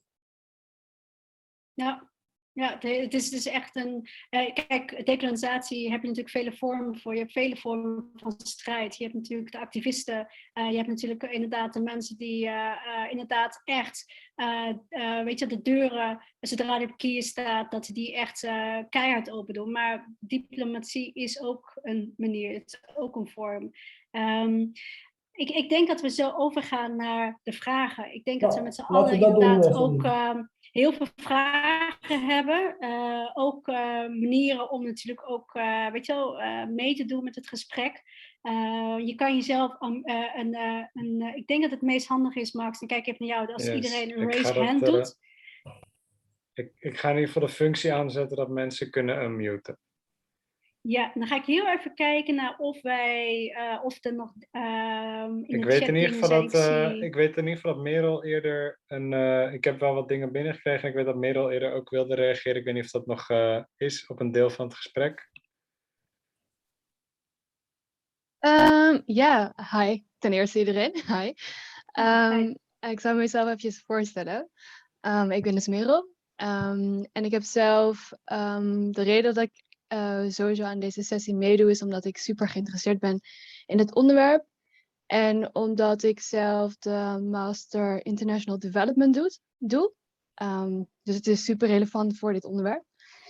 en zeker natuurlijk na ook het, het lezen van, um, ja, wat is het, uh, het rapport van commissie Joustra en zelf een Chinees geadopteerde ben en daar heel veel vraagtekens bij had, um, had ik een vraag, of tenminste, ik wilde aanhaken op zeg maar een beetje de discussie tussen dat, volgens mij, um, sorry, Shouty? Shouty sorry, ik, sorry, ik wist even niet hoe ik je naam moet uitspreken. Excuses daarvoor. Um, en de discussie van uh, Hilbrand, want volgens mij had jij het over uh, de casuïstiek, heel erg gericht op, een, op het land zelf. En Hilbrand meer over het brede in de geopolitieke reden. En daartussen wilde ik springen omdat ik uh, zag dat bijvoorbeeld bij de Chinese casuïstiek is het heel erg nodig om het juist naar een internationaal level te, te, tillen. Omdat um, China zou zelf nooit dit gaan behandelen, omdat uh, in, in de Chinese casuïstiek is het de overheid die hierin heeft gehandeld en niet per se, uh, wat is het, losse actoren of kinderhandelaren. Nee, het was ook een onderdeel van zeker um, ja, de politieke beleid. Dus um, ik zou zeker zeg maar, pleiten voor um, internationale consensus die moet plaatsvinden als het gaat om mensenrechten, kinderrechten. Sorry als ik onduidelijk dank je, was. Dank je. Nee, nee. Ik, maar Hilbrand, wil je hierop reageren? Ja, ik weet niet of meer reacties van mij verwacht. Uh, volgens mij was er gewoon een toevoeging van middel. Ja, het was meer een toevoeging van um, dat, zeg maar, dat het soort van, um, ja, zowel bottom-up, zeg maar, als in uh, zowel kleinschalig als grootschalig moet plaatsvinden. Ik snap zeg maar, als in de zin van dat um, misschien voor de, wat ik heel erg miste in, in überhaupt het hele adoptie en internationale adoptie uh, debat was natuurlijk heel erg de bewust, het bewustzijn dat iedere casus super belangrijk is om daar juist uh, de context van te begrijpen. Want ieder land waar kinderen vandaan komen of um, waar geadopteerden vandaan komen, um, heeft een ander verhaal, heeft een andere dynamiek, waren andere actoren die daar uh, speelden. Um, en dat is natuurlijk de diversiteit die, die ontstaat. Maar er is ook inderdaad een, ja, een soort van algemeen, uh, um, ja, een soort van internationaal mensenrecht geschonden. En dat is ook belangrijk om dat natuurlijk aan te vliegen. Dus uh, ja. ja. van twee kanten. nou, hartstikke mooi Merel. Hè? Dankjewel voor je toevoeging. Een heel belangrijke toevoeging. Vooral voor de generatie van geadopteerde Chinezen in Nederland en daarbuiten. Uh, maar ik wil, echt, ik wil tegelijk een tip geven als het mag. Nu staat Merel stil of sta ik stil? Uh, je nee, bent je... voor mij te horen. Merel staat stil, maar jij niet. Uh, en we nemen het op, dus dan kan Merel nog wel terugzien. Mocht ja, kijk, ik vind, ik vind, oh, daar is Merel weer. Merel, hoor je mij ja, ja, ik, ik, ja, ik ben er weer. Ik, zou je de vraag nog een keer willen herhalen? Ik zei, ik vond het een belangrijke toevoeging wat je deed. En zeker ook voor de geadopteerde Chinezen in Nederland en daarbuiten. Maar ik zou graag je een tip mee willen geven als het mag. Zeker. Alle tips ja, wat, ik, wat, ik, wat ik geadopteerde Chinezen zie doen, niet alleen in Nederland, Europa, eh, Australië en Amerika, is dat ze denken dat ze eh, zeg maar, in een nieuwe situatie zitten. Dus ik zie ze dezelfde start maken als geadopteerde Koreanen in de jaren 80. Maar ik zie dat heel veel geadopteerde Chinezen geen gebruik maken van de studies van geadopteerde Koreanen in de jaren 80, 90 en 2000. Dus misschien is dat een tip voor je om daarin te duiken. Oh, maar ik denk, ik denk um, want zelf, um, nou ja, als ik heel eventjes uh, voor Chinees geadopteerden mag spreken, ik kan dat waarschijnlijk niet doen, maar eventjes omdat ik um, zelf in, ik ben dus 27, en sowieso de, de, de geschiedenis is natuurlijk key in het verhaal van geadopteerden. Dus ik ben een van de ouderen, uh, of een van de ouderen in de, in de groep Chinees geadopteerden en ik ben nu pas volwassen genoeg of ik heb nu pas een bewustzijn gecreëerd waarin ik inderdaad kritische vragen stel. Ja. Um, vandaar dat ik ook in deze sessie zit en vandaar dat ik ook zelf uh, onderzoek wil doen. En zeker inderdaad als we het hebben over politiek en over uh, niet mijn emoties laten, of tenminste mezelf niet door mijn emoties laten leiden, vind ik het belangrijk om onderzoek te doen. Um, en um, ik denk juist uh, dat ik wil leren van, van jullie en van uh, wat er gebeurd is. En ik, ja, ik heb ju juist wel het idee dat ik, um, ik neem alle verhalen mee en ik neem ook zeker, zeg maar, ik wil niet nog een keertje inderdaad een uh, soort van same story, different story, het kopiëren. Ehm, maar bijvoorbeeld ook, want ik denk dat het landelijk expertise team kwam net uh, naar voren. En um, ik heb morgen een gesprek met uh, de projectleiders daarvan. Um, dus ik ben super benieuwd. ja, nee, mooi. Ik denk, ik denk ook dat het heel mooi is. Ik snap ook je punt. En ik denk ook dat het met de generatie, uh, wat je ook nu aanstipt, ook te maken heeft. In welke levensfase je zit. Absoluut, uh, absoluut. Uh, want ik kan me ook herinneren dat ik in, in eerste instantie ook best wel neutraal was in die zin. Ik heb alle weet je, verhalen ook wel gehoord, maar ik was in die zin wat neutraler. Maar het adds up, dus het wordt steeds meer. De verhalen die dus uh, uh, neigden naar illegale praktijken, die werden in één keer ja. zoveel dat ik dacht van ja, maar dit is gewoon nu iets voor mezelf wat ik moet gaan onderzoeken. En uh, dat ben ik toen ook gaan doen. Dus dat is een beetje ja. dezelfde fase die we allemaal, denk ik, doormaken. Dat je, dat je kritisch gaat worden naar je opvoeding, naar hoe je in het leven staat, hoe je kijkt naar adoptie. En ik ben het helemaal heel mee eens van ja, de verhalen van het verleden, dat zijn natuurlijk, uh, uh, die, die moeten we gaan blijven uitspitten, uh, blijven zoeken en onderzoeken. enkel met elkaar denk ik dat die kennisdeling en kennisoverdracht natuurlijk ons heel erg gaat helpen. Dus goede. Ja, absoluut. Ja, dank, dank daarvoor. Ik zie dat iemand hier nog iets schrijft en er wil nog iemand iets zeggen. Als je wil zeggen, unmute jezelf gewoon. Hè? En, want ik zie niet alles. Yes. Ik oh, had ook nog eerder ook een andere vraag gekregen via de chat. Anders drop ik die ook nog. En inderdaad, daarna uh, kan je ook een beurt krijgen als je iets wil vragen. Uh, was vanuit Vivian. Um, over, ja, jullie hebben het eerst in blokje 1 ook over christendom gehad. En ook vooral de infrastructuur mm. van het christendom die heeft geholpen. Maar dit was een vraag over de ideologie. Hoe heeft het christendom als ideologie bijgedragen aan het uh, adoptie-idee? Um, ja, om daarop te reageren.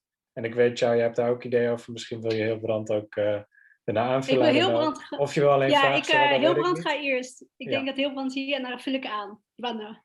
Ja. Allereerst even een geografische realiteit. Uh, de meeste geadopteerde kinderen na de Tweede Wereldoorlog zijn geadopteerd door protestantse gezinnen. Dat geldt voor alle werelddelen. Dus als je kijkt naar de kaart van Amerika, geldt dat voor de protestantse gebiedsdelen in de Verenigde Staten. In Europa geldt, geldt dat voor de gebiedsdelen in Europa. Australië is hetzelfde fenomeen. Dus daarbij is aangetoond dat de trekkracht van de protestantse leef- en werkomgeving zeg maar, uiteindelijk geleid heeft tot zeg maar, groot aantal adopties naar dit soort gezinnen. Nou, wat is onder andere de ondergrond daarvan? Dat heeft te maken met het onderwerp Caritas, het zorgdragen voor. Nou, zo is het vermarkt. Hè? In, in, Nederland is het ontstaan door het eeuwige mantra, wat we al langzamerhand tien jaar, jaren voorbij zien komen. Jan de Hartog was uh, begin uh, jaren 70, eind jaren 60 op Nederlands tv. Hij was zelf een kweker, dus een, dus een, een protestantse splintergroep in de Verenigde Staten. Die vond dat we arme en zeg maar, behoeftige kinderen dienen te helpen. Wat hierbij vergat te vertellen, dat zij de dochter uit Korea zelf helemaal niet goed aan in het begin in de Verenigde Staten. En daarbij ook kwam dat zij ook helemaal geen idee hadden dat die kinderen wellicht misschien een eigen ziel zouden hebben. Dus het protestantisme heeft ook geleid tot zeg maar, toe-eigening van het lichaamskenmerk van een kind als lichaam. En dat heeft onder andere zeg maar, postgevat al vroeg in de Bijbelse geschiedenis. Of dat kinderen zeg maar, een ziel van God kregen. En dat ze daarmee aanvaard werden als een kind van God. En dat is de reden waarom bijvoorbeeld bij strenge gelovige gemeenschappen in Nederland en daarbuiten. geadopteerde kinderen ook niet gedoopt mochten worden jarenlang. Omdat ze in die zin zeg maar, niet alleen als buitenstaander werden gezien. maar ook niet als zielsvattend voor de christelijke gemeenschap. En toch werden ze geadopteerd. Nou, waarom? Omdat eigenlijk het wezenlijke onderwerp van adoptie binnen christelijke gezinnen gewoon kinderloosheid was. Ja. ja, ik denk ook wel dat vanuit mezelf dan, stond in mijn adoptiepapieren dat uh, ik uh, geadopteerd werd met het idee dat ik dan zou opgroeien tot een, eh, met morele christelijke principes, één. En dat ik dan uiteindelijk dan zou opgroeien tot een nuttig persoon in een samenleving. Ja, dus het dus gaat om nutgebruik, snap je? Ja, het, en, en dus met andere woorden, als ik zou zijn gebleven, dan bij inderdaad de inheemse uh, gemeenschap met de inheemse culturen, dan was ik waarschijnlijk niet nuttig geweest. En uh, dit is natuurlijk een voorbeeld van hoe uh, de christelijke uh, waardes en, en de morele principes die daar onderhevig zijn, die ertoe hebben geleid dat dit een soort vorm is van oké, maar dan uh, moeten wij die kinderen echt wel onttrekken uit die omgeving, want anders gaat het niet goed met ze. Nou, dat, uh, nou ja, en vooral in Latijns-Amerika zie je, vooral Chili dan, minder protestant, maar meer katholiek. Dus echt de katholieke kerk heeft daar heel veel betekenis gehad in de samenleving. Hoe wij kijken, hoe wij een gezin zien. Een gezin, een vader, moeder, twee kinderen. en dat zorgt er natuurlijk voor dat ehm, natuurlijk jonge vrouwen die moeder zijn geworden, nooit het moederschap is gegund. Het is hun niet gegund. Uh, het kan enkel bestaan binnen de christelijke morele visie als je hebt een man, je, hebt, je bent getrouwd, ook een, uh, belangrijke voor, uh, voorwaarde, en enkel dan ben jij in staat om moeder te zijn. Nou, dat is natuurlijk een pijnlijke constatering, want ik denk dat heel veel vrouwen die te maken hebben gehad met adoptie, daar niet aan voldeden. Nou ja, het ligt, het ligt in zekere zin het ligt in zekere zin iets ingewikkelder. Want kijk, het, het feit dat uh, zeg maar inheemse of uitheemse kinderen zeg maar, geadopteerd dienen te worden, had weinig van doen met de christelijke ideologie in directe zin. Dat is pas later gekomen. Want die kinderen werden vaak geplaatst zeg maar, in kolonies. Hè? Dus als we kijken naar bijvoorbeeld de, de uh, origins-ontwikkeling in de Verenigde Staten, Australië en andere gebiedsdelen die gekoloniseerd werden door het Westen, die werden niet geadopteerd. Hè? Die werden samengebracht als een kolonie. Snap je? Dus daar ging het wel op de christelijke ideologie. Maar had het nog geen ken, kenmerk van eigenaarskolonie. Want eigenaarskolonie heeft als karakterkenmerk dat het gaat over een persoonlijke bezitsvorm. En dan komt het verhaal over wat jij net vertelde, over de christelijke ideologie als gezinsvorm. En, en dat moest beargumenteerd eh, worden. En die argumentatie was dat, de kinderen anders zeg maar, voor de hel zouden opgroeien. Dus die kon je maar beter zeg maar, kerstenen, dus tot christen maken. Maar de onderliggende stramien is kinderloosheid. Is dat een uh, duidelijke uh, input voor de vraag die Vivian stelde, volgens mij? Um, ik, ik zie je nu niet 1, 2, 3, dus ik kan je niet zo... Ze heeft het uh, beeld uitstaan, misschien wilt ze dat. Oh nee, ze komt wel in beeld, ja.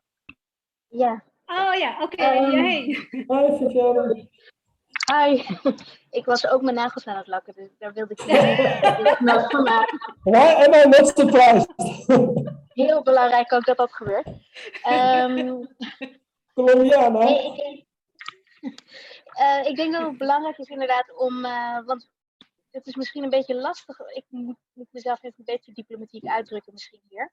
Nee, doe dat het gewoon. ik, ik doe mijn best. Maar ja. um, ik denk dat het belangrijk is dat, je, dat we ons bewust zijn van die onderliggende dynamieken.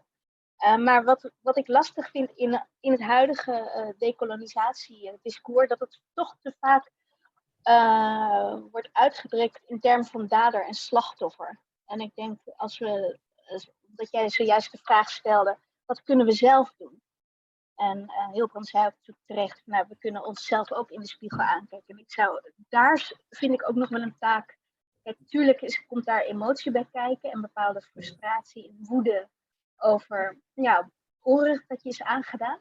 Ja. Um, maar um, ik zou er wel voor willen waken om in die dader-slachtoffer uh, constellatie te komen. Daar kom je gewoon niet uit. En dan, ma dan maak je jezelf ook. Uh, daarmee ondermijn je jezelf ook. En dat vind ik wel een uh, belangrijke om nog even aan te vullen. Want ik bedoel, ik denk dat het inderdaad onderliggende onzichtbare dynamieken zijn maar ik denk dat veel christelijke mensen ook echt oprecht geloven dat ze hier goed mee doen. Ja, dat is iets waar we wel heel, heel erg bewust van moeten zijn. Dus als je in die dader-slachtoffer-constellatie komt, dan ga je voorbij aan het feit dat mensen oprecht denken dat ze goed doen. Dus op het moment dat ik mijn christelijke ouders hierop aanspreek, dan kom ik gewoon eigenlijk niet verder dan, ja, maar ik, wij dachten dat dit het goede was. En dan is eigenlijk het gesprek klaar. Dus op, op het moment dat ik dan doorga op ja, maar en dan uh, wijzen op onderliggende dynamieken, dan, dan schiet dat een beetje tekort. Dus dat is een beetje de aanvulling die ik nog Ja, een terecht punt hè, Viviane. Dus ik ben uh, voor grote lijnen met je eens. Maar zoals je weet zijn er ook zeg maar randtoerisme. Hè? Dus uh, witte meisjes die naar Afrika gaan. En die denken ook heilig ja. dat die iets goed doen. Moeten we dat buiten discussie houden dan? is dan een tegenvraag. Ja, ja, nou ja, de volunteerism. Maar volgens mij is volunteerism al een beetje op zijn retour. Ja, maar gaat het niet om. Het gaat erom of we uh, dat onderdeel van goed doen niet op inhoud zouden mogen bediscussiëren. Daar gaat het maar om. Oh, zeker. Ben ik ja. met je eens. Ja. ja. maar zonder het uh, uh, in termen van... Um, ik denk dat je eigenlijk een, een dader vermomt als slachtoffer achtig. Want dan, dan ga je denk ik de mist in. Ja, ik, dat eh, gaat voorbij aan alle nuances die daar wel belangrijk in is om. Uh, ja, maar jij weet even goed als ik, hè? Je komt pas in de nuance als je alle polarisaties hebt gehad, hè? Ik, ja. Ja, Zo kan dus iemand je kunt, je kunt niet, niet, eigenlijk niet omheen het proces van eerst alle kanten gezien te hebben en dan begrijpen dat ergens de waarheid in het midden ligt. Hè?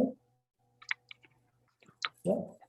Vandaar dat ik ook zei, laat ik mezelf diplomatiek uitdrukken. Ja. Nou, hartstikke goed, hè? want anders waren we hier niet opgekomen. Right. Ik zag trouwens dat uh, Merel ook een hand opstak. En nog en een praktische mededeling dat we nog ongeveer 10 minuten hebben. Dus vooral mensen die ook nog niet een vraag hebben gesteld, uh, grijp je kans.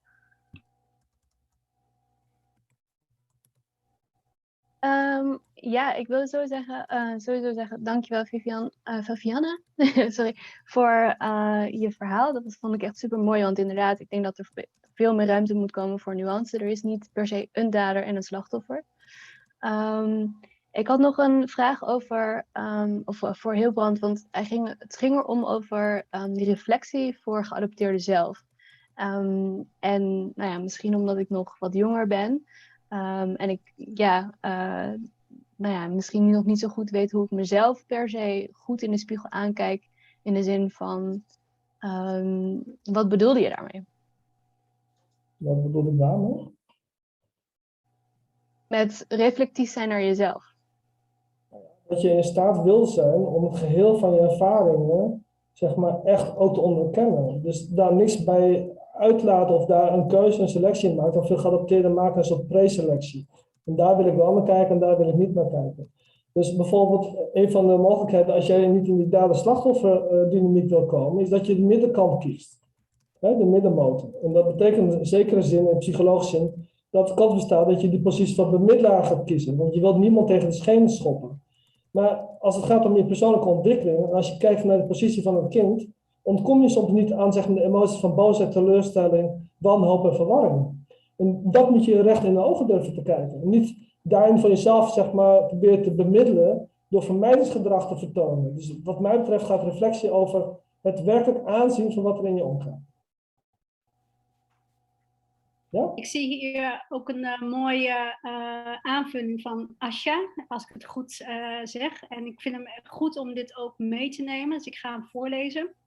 Uh, goede bedoelingen van adoptieouders heeft ook vooral te maken met hun eigen onverwerkte trauma's. En in hoeverre zij hiervoor willen opstaan en daardoor zich willen groeien naar een hoger of ander bewustzijnsniveau. Ik kan me dat herinneren, Hilbrand. Er was ooit een artikel en die gaf aan dat uh, als je het uh, profiel van een adoptieouder neemt, uh, dat het ook uh, dat, dat daar inderdaad een trauma aan onderhevig ligt. Ja. Ik weet niet of het zo is, maar dat zij inderdaad ook willen zorgen. Dus er zit een leegte bij hunzelf. En ja. dat willen zorgen voor iets wat natuurlijk dan ook uh, vanuit de buitenwereld naar hun uh, bepaalde goede gevoelens brengt. Dus die positiviteit heb je natuurlijk je leven lang, want je hebt je leven lang een kind geadopteerd. Um, dus ik vind hem, hoe, hoe kan jij daar een terugkoppeling geven, Asja?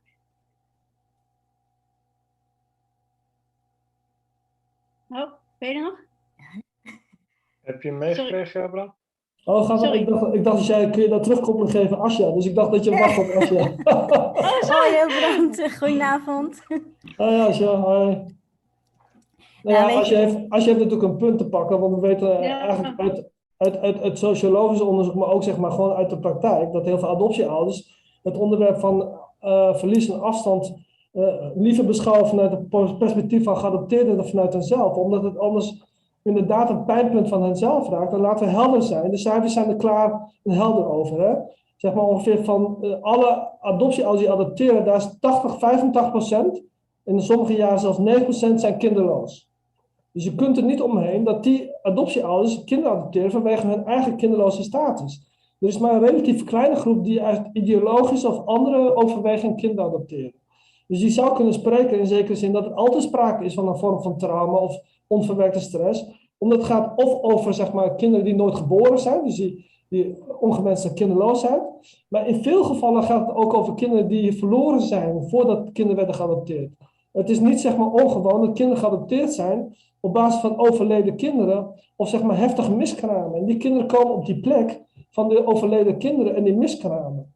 In de ergste gevallen zelfs, ik ken geadopteerden die letterlijk vernoemd zijn naar de kinderen die zijn overleden. Dus ja, dan is er wel degelijk sprake van zeg maar dubbel trauma aan beide kanten. Uh, misschien is er wel triple trauma, omdat er altijd sprake is ook van trauma stress bij de moeder. En ook de vader, die we vaak vergeten, die het kind is kwijtgeraakt door adoptie. Dus dan spreken we in het trauma, de mij van opgestapeld trauma. En zeg maar verlaat verdriet of uitgesteld trauma en uh, verwerking. Ja, als je ga maar, want je wilde wat zeggen.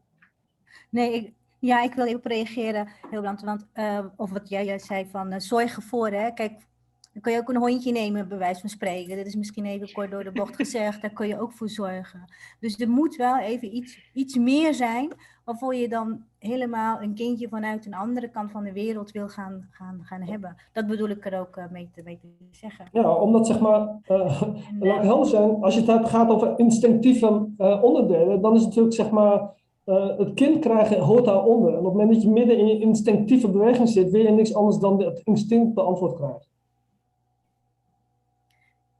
Ja, precies. Want uh, kinderloos zijn, hè, dat, is, dat is heel heftig voor, voor iemand. Voor, ja. hè. Dat je, absoluut, heftig. daar is een hele markt voor, voor opgesteld. Ja. En, en ik denk ook dat de partner ook niet bewust is op het moment dat dat houdt je constant bezig met alles. Ja. En um, daar is heel goed op ingespeeld. Ja. Dat ben ik met je eens, ja. ja. En, maar wat ik met mijn stukje bedoelde, is ik, um, uh, ik, ik, bevind me nu wel in een heel ander, uh, mee in het alternatieve circuit met heel veel witte mensen.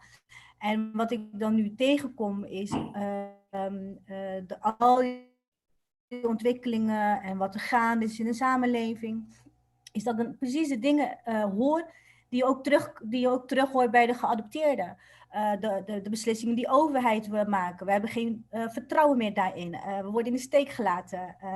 En dan denk ik, ja, er is wel heel veel gaande wat voor adoptie kenmerkend is, waar wij het over hebben. Het onthechting, het niet meer vertrouwen, het, um, een, een opmerking die ik hoorde was van hetzelfde als uh, je ouders zijn je ouders niet meer.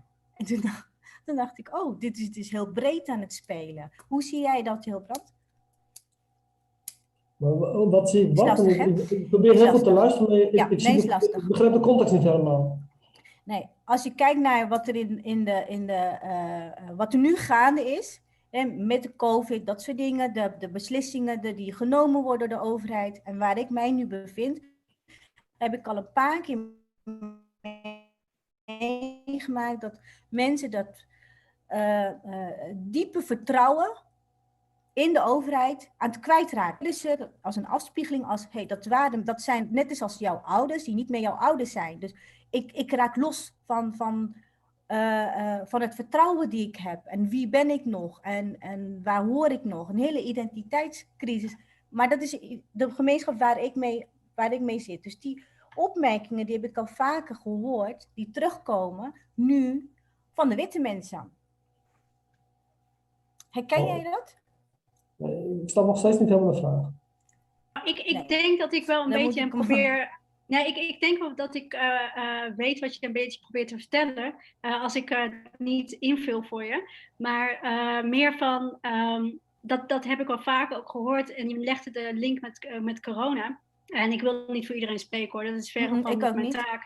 Maar uh, dat, dat veel geadopteerden toch wel ook een bepaald soort uh, wantrouwen hebben naar systemen toe. En, en een systeem nu dan, uh, je noemt nu COVID, maar het systeem school, het systeem, de autoriteit, ik noem maar wat gezondheidszorg.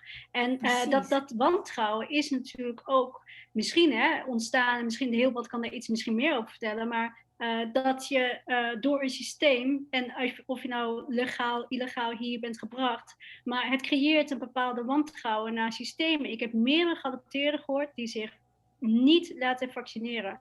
En die dus echt zoiets hebben van, nou, ik moet eerst even wachten voordat ze, nou ja, weet je, dat, nou, je dat zegt, principe. Precies, je zegt het goed, het, het systeem dat instinctief aanvoelt van, hé, hey, hier klopt iets niet, daar gaat het mij om. En, en dat, dat het nu wat breder wordt getrokken. Uh, ja, dat bedoel ik, dus dat, dat heb je goed verwoord.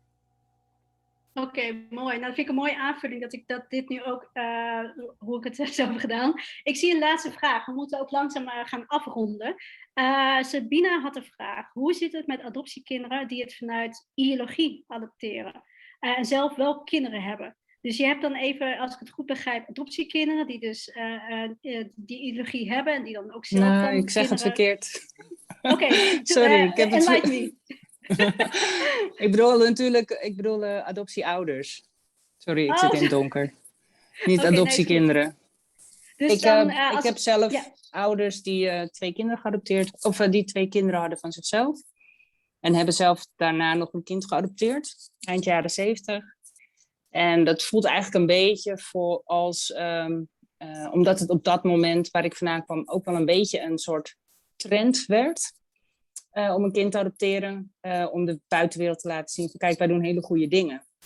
En omdat ik, nou ja, niet helemaal was zoals zij hadden gehoopt dat ik was, dus je bent nu hier, dus je pas je aan en je doet zoals wij doen. Um, ja, komt er ook heel veel schaamte en schuld bij kijken. Dus ik vraag me dan af, is dat dan vanuit ideologie of is het ook vanuit, vanuit trends, maar kan dat ook zijn vanuit eigen trauma's? Want nou ja, als ik naar hun kijk, dan zie ik bijvoorbeeld heel veel emotionele verwaarlozing. Het zijn uh, babyboomers. Ik vroeg me af of Hilbrand daar ook wat meer over zou kunnen vertellen. Uh, laat ik even een disclaimer ingooien. Kijk, wat ik nu vertel gaat over de grote lijnen en over grote bewegingen in de samenleving. Dus ik heb het nooit over individuele uitzonderingen of situaties. Laat ik dat helder in zijn, oké? Okay? Nee, dat snap ik hoor. Dat snap ja. ik. Heel goed. Wat we, ja. wat we, weten van samengestelde gezinnen met een ideologisch karakter, zoals dat mooi heet, in het kader van interlandelijke adoptieontwikkeling, is dat we vaak zien dat er twee interessante dynamieken zijn waar te nemen. Eén is dat een, een school zegt, dus een stroming zegt, nou ja, eigenlijk zijn kinderen daar eigenlijk minder goed terecht omdat ja, de, de adoptieouders zijn niet echt in staat om die ouderpositie in te nemen. Nou, dit is mijn vertaling van Hoxberg, om het maar even zo te zeggen. Hè. Hoxberg staat liever bij de adoptieouders die kinderloos zijn, want die gaan echt voor dat kind. Hè. Nou, ik heb daar mijn bedenkingen mee om eerlijk te zijn. En de, en de tweede is, en dat is wel mooi dat je het zelf aankijkt, dat we, als we dieper induiken op die ideologische stroom, is dat vaak zeg maar dat een trend gevoeligheid laat tonen. Dus we hebben in de jaren zeventig heel erg gehad de ideologische gezinsvorming die uh, bestaan uit gemengde gezinnen met een adoptiekind, is dat dat vaak een ideologie had van regenbooggezinnen. Hè? Dus de kinderen moesten aangevuld worden met een kleurtje. Dat was hartstikke hip en trendy. En ja. tegenwoordig heeft het veel meer te maken met zeg maar, de ideologie van, ja, weet je, zelf kinderen krijgen, dat is één ding, maar misschien kunnen we ook nog een kind helpen die ouders nodig hebben. Maar om alle twee redenen gaat het niet echt om de zielskant van het kind. Dus het probleem natuurlijk is dat het kind vaak in een systeem komt waar eigenlijk wel een plek is voor een ideologisch kind, maar niet voor het reële kind. En daar gaat het vaak fout. Nou ja, Mooi gezegd. helemaal begrepen. Ja, ja, Ja, nou, maar ik dank kom je. het ook uit zo'n gezin. Dus ik ben ook wel, eh, ik vond het een goede vraag, inderdaad, vanuit ideologie. Eh, dus, ehm, eh, ik- nou, ik denk dat wij een hele mooie sessie hebben gehad. De tijd vliegt, tijd gaat voorbij. Eh, we kunnen hier zo nog informeel afsluiten, of in ieder geval informeel nog even met elkaar praten, maar dan sluiten we wel de recording. Eh, wat ook eh, goed is om te weten is dat wij dit eh, gratis altijd aanbieden. Maar we staan altijd wel heel erg open voor donaties. Dus in de chat vind je een tikkie. En een tikkie is ervoor zodat wij de volgende spreken ook en de volgende weet je, lezingen ook kunnen doen. Dus het, eh, je, je draagt nou eigenlijk feitelijk bij aan het werk van Arles. Dus eh, ik zou het heel prettig vinden, ook als je hier inderdaad een positief gevoel aan over hebt gehad, dat we dit vaker kunnen doen. Eh, geef dan een kleine donatie via de tikkie en dan kunnen we in ieder geval dit werk voortzetten. Ik wil jullie allemaal bedanken voor jullie aanwezigheid.